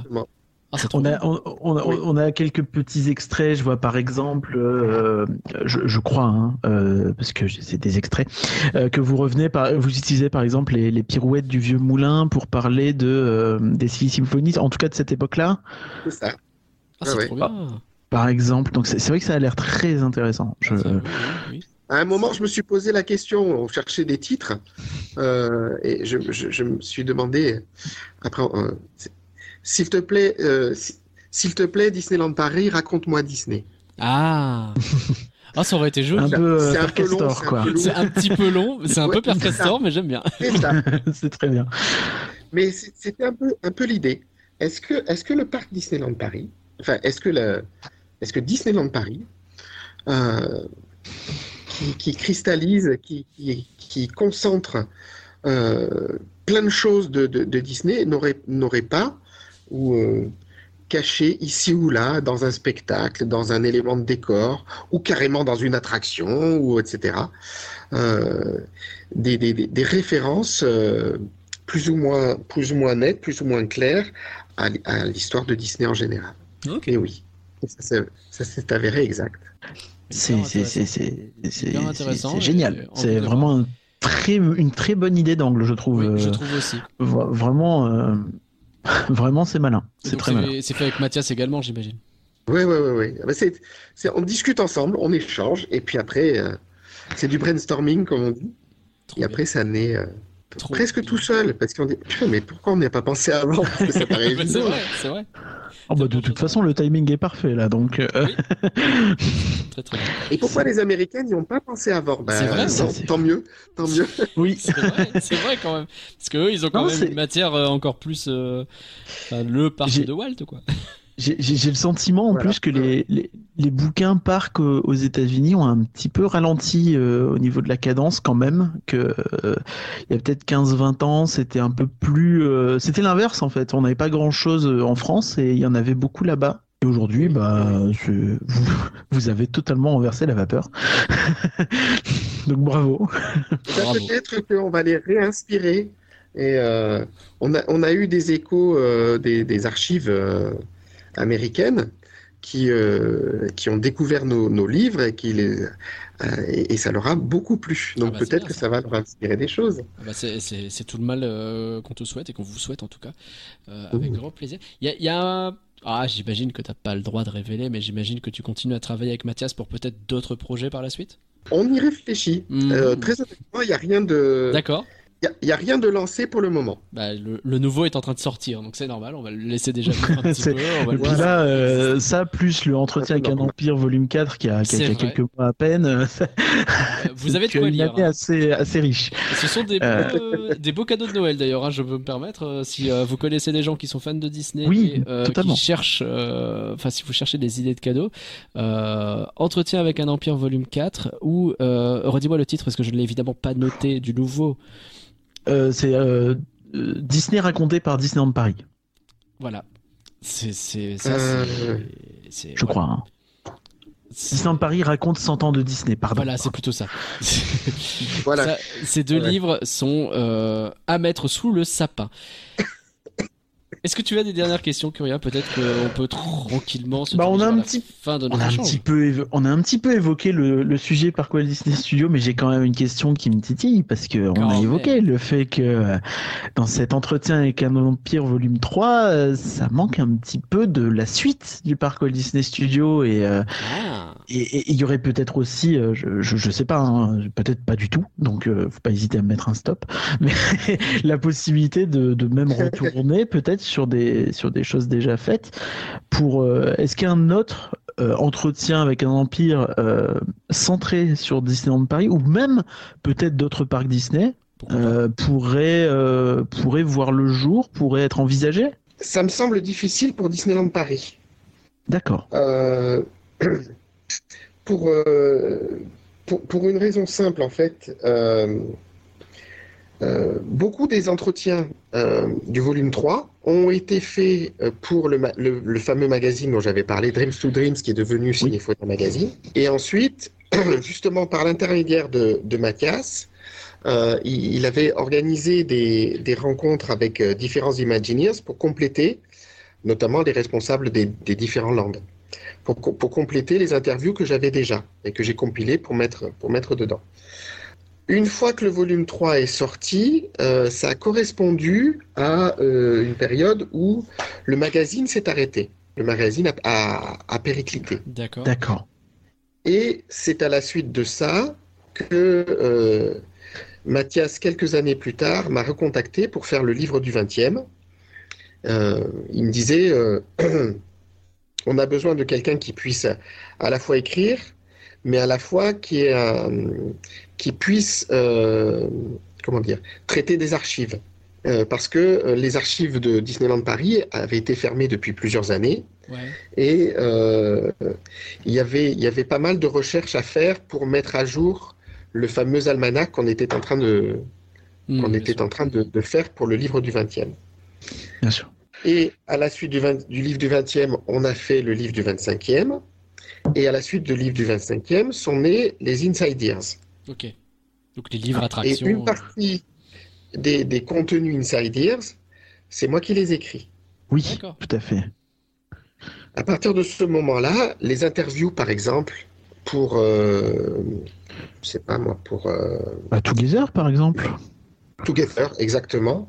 Donc je, je l'ai fait dans ce cadre. Et D'accord. donc à partir de ce moment-là, les droits sont entièrement cédés à Disneyland Paris. Ah oui, d'accord. ok, je comprends. Donc tu pourrais pas refaire une compilation derrière. euh, Donc la, la compilation ou le- le- le- l'histoire, la suite, elle s'écrit directement euh, sur les réseaux via, euh, via. D'accord. Après, on rappelle que les, je, je pense que la plupart des interviews sont disponibles sur le, le portail fan qu'ils ont mis en place, euh, qui est public.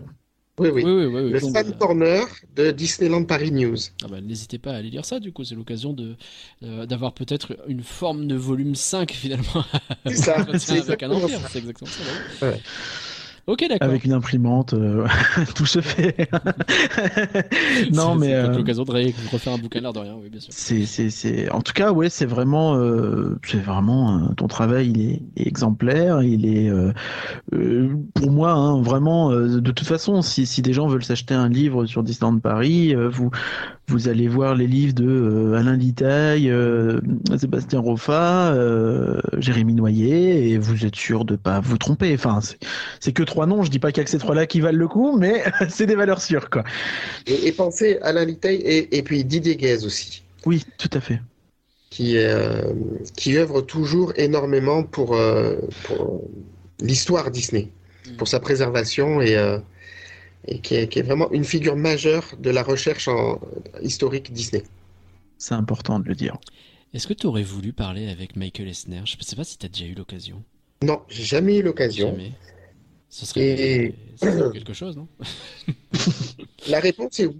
Ouais. La réponse est oui, absolument. Parce que euh, euh, j'ai pas, pu le mettre dans les témoignages où il y a, il y a des choses qui qui qui n'étaient pas forcément. euh, Mais les, les souvenirs que les imaginés, les, les- pardon, les Imagineers en ont sont assez euh, assez impressionnants. Ah De quelqu'un qui est impliqué dans la création de Disneyland Paris comme jamais. Ouais. C'est ça que je pensais très intéressant parce que donc c'est lui effectivement qui est le créateur finalement de Disneyland Paris, enfin en tout cas le PDG à ce moment-là. Et donc c'est lui qui insuffle ce truc-là et qui donne les moyens. Et on sait qu'ils en ont eu pas mal à l'époque a priori. Et euh, et ben ouais c'est je pense que ce serait effectivement intéressant de voir à quel point euh, il a été présent. On sait qu'il aimait beaucoup l'architecture. Enfin, il aime d'ailleurs parce qu'il est pas. C'est ça. Il aime bien l'architecture. Il aime bien ce genre de choses et que c'est. Il y a évidemment un œil très cinématographique aussi, euh, parce qu'il a pas mal bossé là-dedans. Et, et ouais, ça pourrait être très intéressant. Et il y a, bah, évidemment, il y a déjà toute une bibliothèque qui existe sur euh, Michael Esner avec des livres euh, très passionnants sur les démêlés qu'il a pu avoir euh, en bien ou en mal avec plein de gens chez Disney. Oui, oui, oui. Mais son rapport à Disneyland Paris, moi, c'est quelque chose qui me passionnerait euh, de savoir plus, quoi, de, de, de, de voir un peu ce... pourquoi est-ce que ce parc, c'était pour lui un peu son joyau, quoi. Et Presque une obsession. Hein. ouais, Je, je, je crois que c'était l'architecte de, du Sequoia Lodge qui, qui me racontait que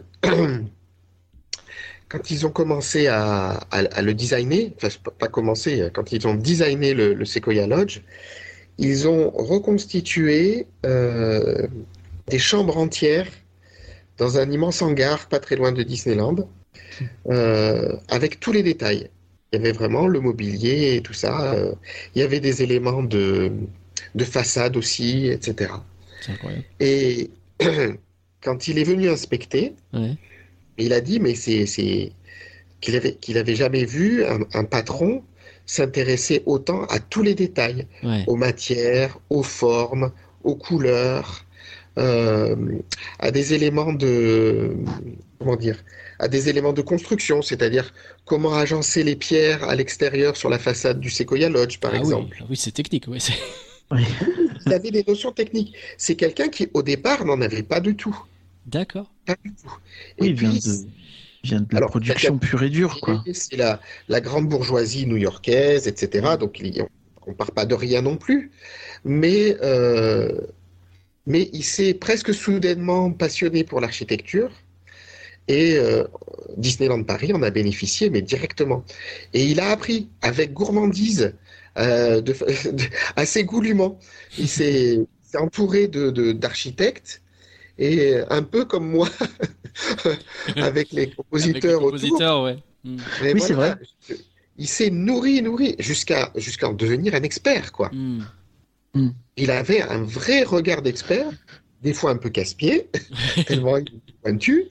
Euh, mais, mais voilà, et il voulait vraiment faire de Disneyland Paris le plus beau parc du monde. Ouais. Et très honnêtement, et, enfin non, pas, pas honnêtement du tout, mais je le pense, je pense qu'il a réussi. Je pense Oui. qu'il a, ré- ou en tout cas, euh, si c'est à l'époque, je pense que c'était le plus beau, et peut-être qu'aujourd'hui, il est encore bien placé. hein, c'est- Au fond, peu importe un petit peu les, les, les, les motivations. Est-ce que c'était par vanité? Est-ce que c'était par envie? Est-ce que c'est Euh, la, la résultante, c'est qu'on a eu euh, effectivement un paquet de chefs-d'œuvre grâce à ça, quoi. Et ça, c'est c'est formidable. Il faut, euh, on, on a tendance à peut-être le prendre pour acquis quand on a vraiment le nez dedans, mais il faut pas. faut le faut dire, pas ouais. oublier.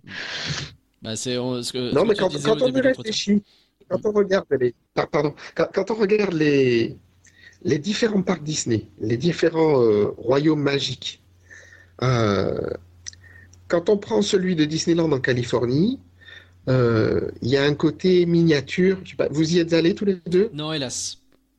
Pas encore. On essaye. Il y a un côté. Euh, je dois être hypersensible, hein, mais j'y suis allé, euh, j'y suis allé tout seul et j'y suis allé en voyage de noces. Et les deux fois, pareil, je- on met les pieds dedans, on se met à pleurer, quoi. Mm. Ouais. Parce que, parce que on ressent, on ressent l'âme de Walt Disney. C'est, pas, il y a quelque chose. Peut-être qu'on s'est conditionné avant, j'en sais rien. C'est possible, Mais euh, mais tout est petit, tout est mignon, tout est adorable, tout est touchant. Euh, donc il y a quelque chose de très fort, mais au niveau émotionnel, dans le, pre- dans le tout premier parc, de par sa, sa nature de, de parc originel.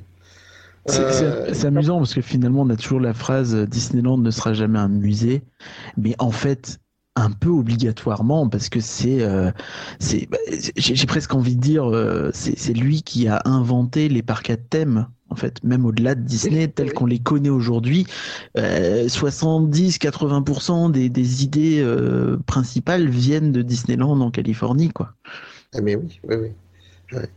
Si on se prend le Magic Kingdom de Floride, euh, quand on y va, on est impressionné, c'est la taille.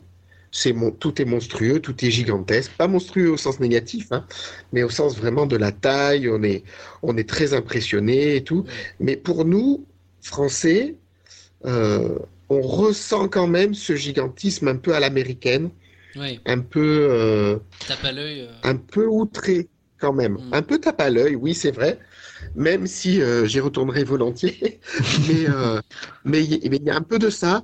Et on rentre vraiment, oui, euh, c'est très imaginaire finalement. On rentre dans le rêve, c'est vrai, ça, ça, fonctionne bien.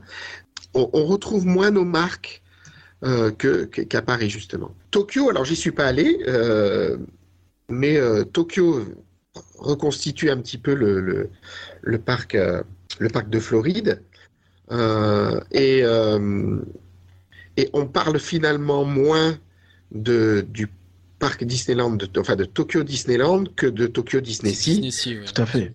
qui, euh, qui est vraiment le fer de lance quoi, hein, de, de- des parcs Disney euh, japonais.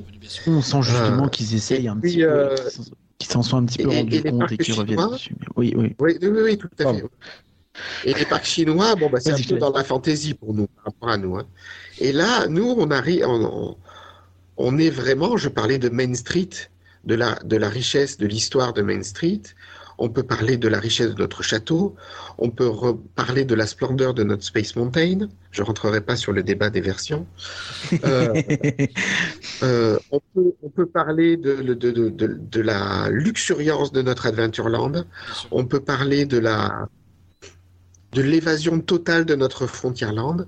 Je crois que sur, sur tous les tableaux, c'est vraiment, euh, c'est vraiment un parc absolument superbe. C'est vrai. Non, c'est vrai. Enfin. C'est factuel à ce niveau-là. et, c'est euh, justement le côté fouillé de certains endroits, par exemple, le fait qu'on ait un Adventureland extrêmement fouillé rend d'autant plus impressionnant le côté vaste étendu du Frontierland. Mm. C'est s'il y avait ce côté gigantesque partout, on aurait peut-être moins cette sensation d'évasion directe, quoi. Et, pareil, discuter avec Jeff Burke, c'est un, un régal. Ah c'est un régal parce que il connaît, euh, il connaît l'histoire de l'Ouest sur le bout des doigts. Euh, il sait qu'il va utiliser telle essence de bois pour tel endroit, etc. Enfin, parce qu'il y a telle référence ou j'ai mis tel arbre à tel endroit parce que euh, dans, dans l'État des, États-Unis auquel je fais référence, eh bien on utilisait ce bois pour telle utilisation. Enfin, mhm. c'est hallucinant. C'est hallucinant. Et, euh, et 30 ans plus tard, plus de 30 ans plus tard, euh, la personne peut vous, le, peut, vous en parler euh, jusque dans les moindres détails. C'est impressionnant. C'est vrai. C'est pour ça que je, parle d'attachement, je parle de culture d'attachement, c'est impressionnant. je discutais aussi ben, pour, le, pour le livre sur Phantom Manor, euh, j'avais discuté avec l'un des directeurs artistiques de la, restauration. Donc, euh, l'Imagineer, il était. Euh, comment dire Il s'apprêtait à prendre sa retraite. C'était l'un de ses derniers projets. et. Il, avait passé plusieurs semaines, peut-être plusieurs mois à, Disneyland Paris pour superviser la restauration. pardon mais en fait, il avait passé le, plus clair de son temps, bien évidemment, aux États-Unis. Et il, hmm. peut, il pouvait parler de, là aussi des moindres recoins d'endroits que moi qui ai fait l'attraction euh, euh, comme un visiteur lambda, mais qui ai pu la, la, visiter quand on a fait le tournage du documentaire sur, euh, sur Phantom Manor. comment dire sans, sans, sans, sans visiteurs. Ouais. Euh, j'ai bien tout vu. Et eh ben lui, il a vu encore plein de choses. Et depuis les États-Unis, il s'en souvenait aussi. C'est ça, ça, montre une idée de l'implication et de, de, la, de la rigueur aussi, hein, du, du, niveau de travail de, de ces gens-là. Mais ils ont mis un peu de eux-mêmes et un peu de leur vie là-dedans, quoi, finalement. C'est ça. C'est très important ça. pour eux. Ok, bon. Corinne, est-ce que tu as peut-être une dernière question? Il se fait tard. non, je crois que justement, oui, il se fait tard. On est tous un petit peu fatigués. Mais, euh, mais, mais c'était passionnant. On pourrait continuer comme ça pendant des heures. Et c'est tout le problème. Donc merci beaucoup Jérémy de nous avoir accompagnés sur euh, euh, pendant ces quelques ces quelques dizaines de minutes, ces quelques heures en vrai, hein, sur euh, sur l'histoire, l'histoire de Disney, l'histoire de Disneyland Paris et sur l'histoire des rencontres finalement qu'on peut faire et qui peuvent mener à toutes ces créations. Euh, il avait pas tort, Edouard Baird. C'est une histoire de rencontre finalement. Euh, et bravo pour votre travail. Mère bravo, bien sûr, bravo. Un grand, grand merci à tous les deux, oui. Euh, comme on le disait, n'hésitez pas à vous procurer bah, un peu tous les bouquins de Jérémy Noyer hein, et à la fois les entretiens avec un empire, mais ceux aussi avec Mathias notamment. Euh, Phantom Manor, Space Mountain, euh, les euh, spéciaux pour les 20 ans, les 25 ans, et puis le nouveau. et même le Art of, le Art of, Disneyland Paris qui est exceptionnel. Avec, oh, il y aura encore tellement de choses à dire sur les projets abandonnés, etc. C'est un puissant fond. C'est infini. donc merci infiniment et puis bah. Merci énormément. Bah, souhaite le meilleur pour la suite et puis bah, on espère avoir plein d'autres bouquins à venir et puis bah, oui. on attend que ça. Bah, c'est très gentil à vous deux, merci beaucoup, ça a été un très très grand plaisir. Et voilà, merci à toutes et à tous d'avoir suivi ce Rien que d'y penser. On espère que ça vous a plu et on espère que ça vous a donné envie de découvrir les livres de, bah, de Jérémy Noyer parce que bah, c'était, c'était, Bah oui. c'était, c'était passionnant. En tout cas, je sais pas ce que t'en as pensé, toi, Corinne. Ah, moi j'ai trouvé ça génial, mais euh, ça fait bizarre d'enregistrer ça trois secondes après l'intro. Mais c'est non non vraiment vraiment très premier degré. C'était euh, c'était vraiment fascinant et, et on l'a dit, mais mais c'est vrai en fait. C'est quelqu'un qu'on voulait inviter depuis euh, des Oui. siècles. Et, et bah, bah, je suis trop content, même fier, tu vois. J'ai envie Bah de dire, oui, je suis bah fier. oui. Voilà, Bah je suis on- fier et et ravi et j'espère que ça va vous plaire et que ça va vous inspirer aussi parce que moi j'ai trouvé ça très inspirant. Je sais pas ce que t'en as pensé toi. Ah, ben Ouais. écoute. J'ai vu un paquet de posts LinkedIn et aucun n'était plus inspirant que ce qu'on a entendu ces derniers. Attends, Non, non, vraiment, c'était très bien et euh, on a passé un super moment ensemble. Et... Ah. Attends, on a deux trucs un peu contractuels. Alors déjà, euh, j'aimerais euh, juste citer le nom de Jérémy Réveillère, voilà, Ah. Euh, parce qu'on n'avait pas fait dans ce podcast. Et euh, on n'avait pas fait de photo des années 2000 encore. C'est vrai, Et vrai. du coup, il fallait au moins en citer un, mais j'ai pas de voilà, c'est pas grave. Et aussi deuxième pu te réveiller avant-hier. point, ma- je trouve que ta, ta remarque faisait très Louis de la file d'attente. Voilà, ça c'est voilà, c'est bon. Ah On oui, d'accord. On a le fait contrat est deux. rempli. Ok, c'est bon. Les deux bon. points. C'est pour ça qu'on fait notre. Voilà, les conclusions, c'est important. Ça permet de bien conclure. Là, c'est bon. Toutes les choses sont à leur place. Merci Curien en tout cas d'avoir préparé. Merci infiniment aussi à Max qui a beaucoup aidé pour Bah oui. l'organisation. C'est vrai qu'on l'a pas dit encore, donc sur l'occasion de qui le en faire. plus merci à lui. corrigeait euh, le, enfin participer à la correction du quatrième entretien avec un empire. Et oui, et donc euh, bah, j'aurais adoré qu'il puisse faire ce podcast avec nous. Hélas, euh, ça n'a pas été possible. Il sera présent, bien entendu, Max, à l'occasion avec nous. Euh, quand même, je suis perdu dans nos plannings parce que en plus d'enregistrer cette conclusion après avoir enregistré tout le reste, on enregistre, ce podcast. avant, avant- celui de la semaine dernière. Ouais, c'est ça. Donc là, je suis un peu paumé. C'est quoi qui arrive en décembre Tu sais Je déjà? un sais peu, pas. euh, mais je, je pense, euh, on, on va en parler, mais je pense qu'on va peut-être booker un autre invité, tu vois. Oh, peut-être pas mais- pour le mais- 1er de mais- décembre, mais le deuxième. Mais qu'est-ce que ce sont que tous ces invités enfin Au moment Mais voilà, on vous a où on dit. enregistre, on est sur le point de terminer un podcast dans Flan où on a deux invités exceptionnels aussi, euh, les, euh, les, les, les, les gens qui euh, créent le film Mars Express, qui est quand même pas de la merde en plus, enfin, je veux dire, c'est des Bah, gens ouais. importants. Tout ça, c'est pas des trucs minables. Bref, Jérémy Perrin et Laurent Sarfati. Incroyable. Qui, qui, que, que- que j'ai traduit. c'est pareil, c'est. C'est une fou. interview que Pauline a enregistrée au moment où j'enregistre cette conclusion. Je ne l'ai pas entendue, donc j'ai assez Non, mais- hâte d'entendre ce que ça va donner. La même semaine, Jérémy Perrin, euh, Jérémy Noyer et Sarfati. Mais, mais, mais, mais quoi mais- C'est quoi ce Eh, level C'est la bête ou c'est euh, le festival de Cannes euh, hein, Non, Bon, euh, on est sur trois personnes qui ont fait le On- festival de on Cannes. on va, on va, on va redescendre d'un ton. Oui, il va falloir réinviter des gens un petit peu. Bah Maxime, il faut qu'il soit là la fois prochaine. Ouais. Mais, bah, voilà, en décembre, il y aura Maxime. C'est bon. Allez, dans tous les cas, vous avez bien sûr elabet.com pour suivre toutes nos infos et les réseaux sociaux pour avoir nos Il actualités. va y avoir du mouvement sur l'association bientôt. Suivez. Ah bah, bah, allez hop, le teasing en plus, tant qu'on y est. Euh, on fait un sondage Spotify ou pas que rien Euh, je sais pas, on verra. Cool. N'hésitez pas à répondre au sondage Spotify. Dans une semaine, on n'aura aucune idée de ce qu'on aura mis. Euh, mais répondez et puis on fera les résultats. Et euh, bye tout le monde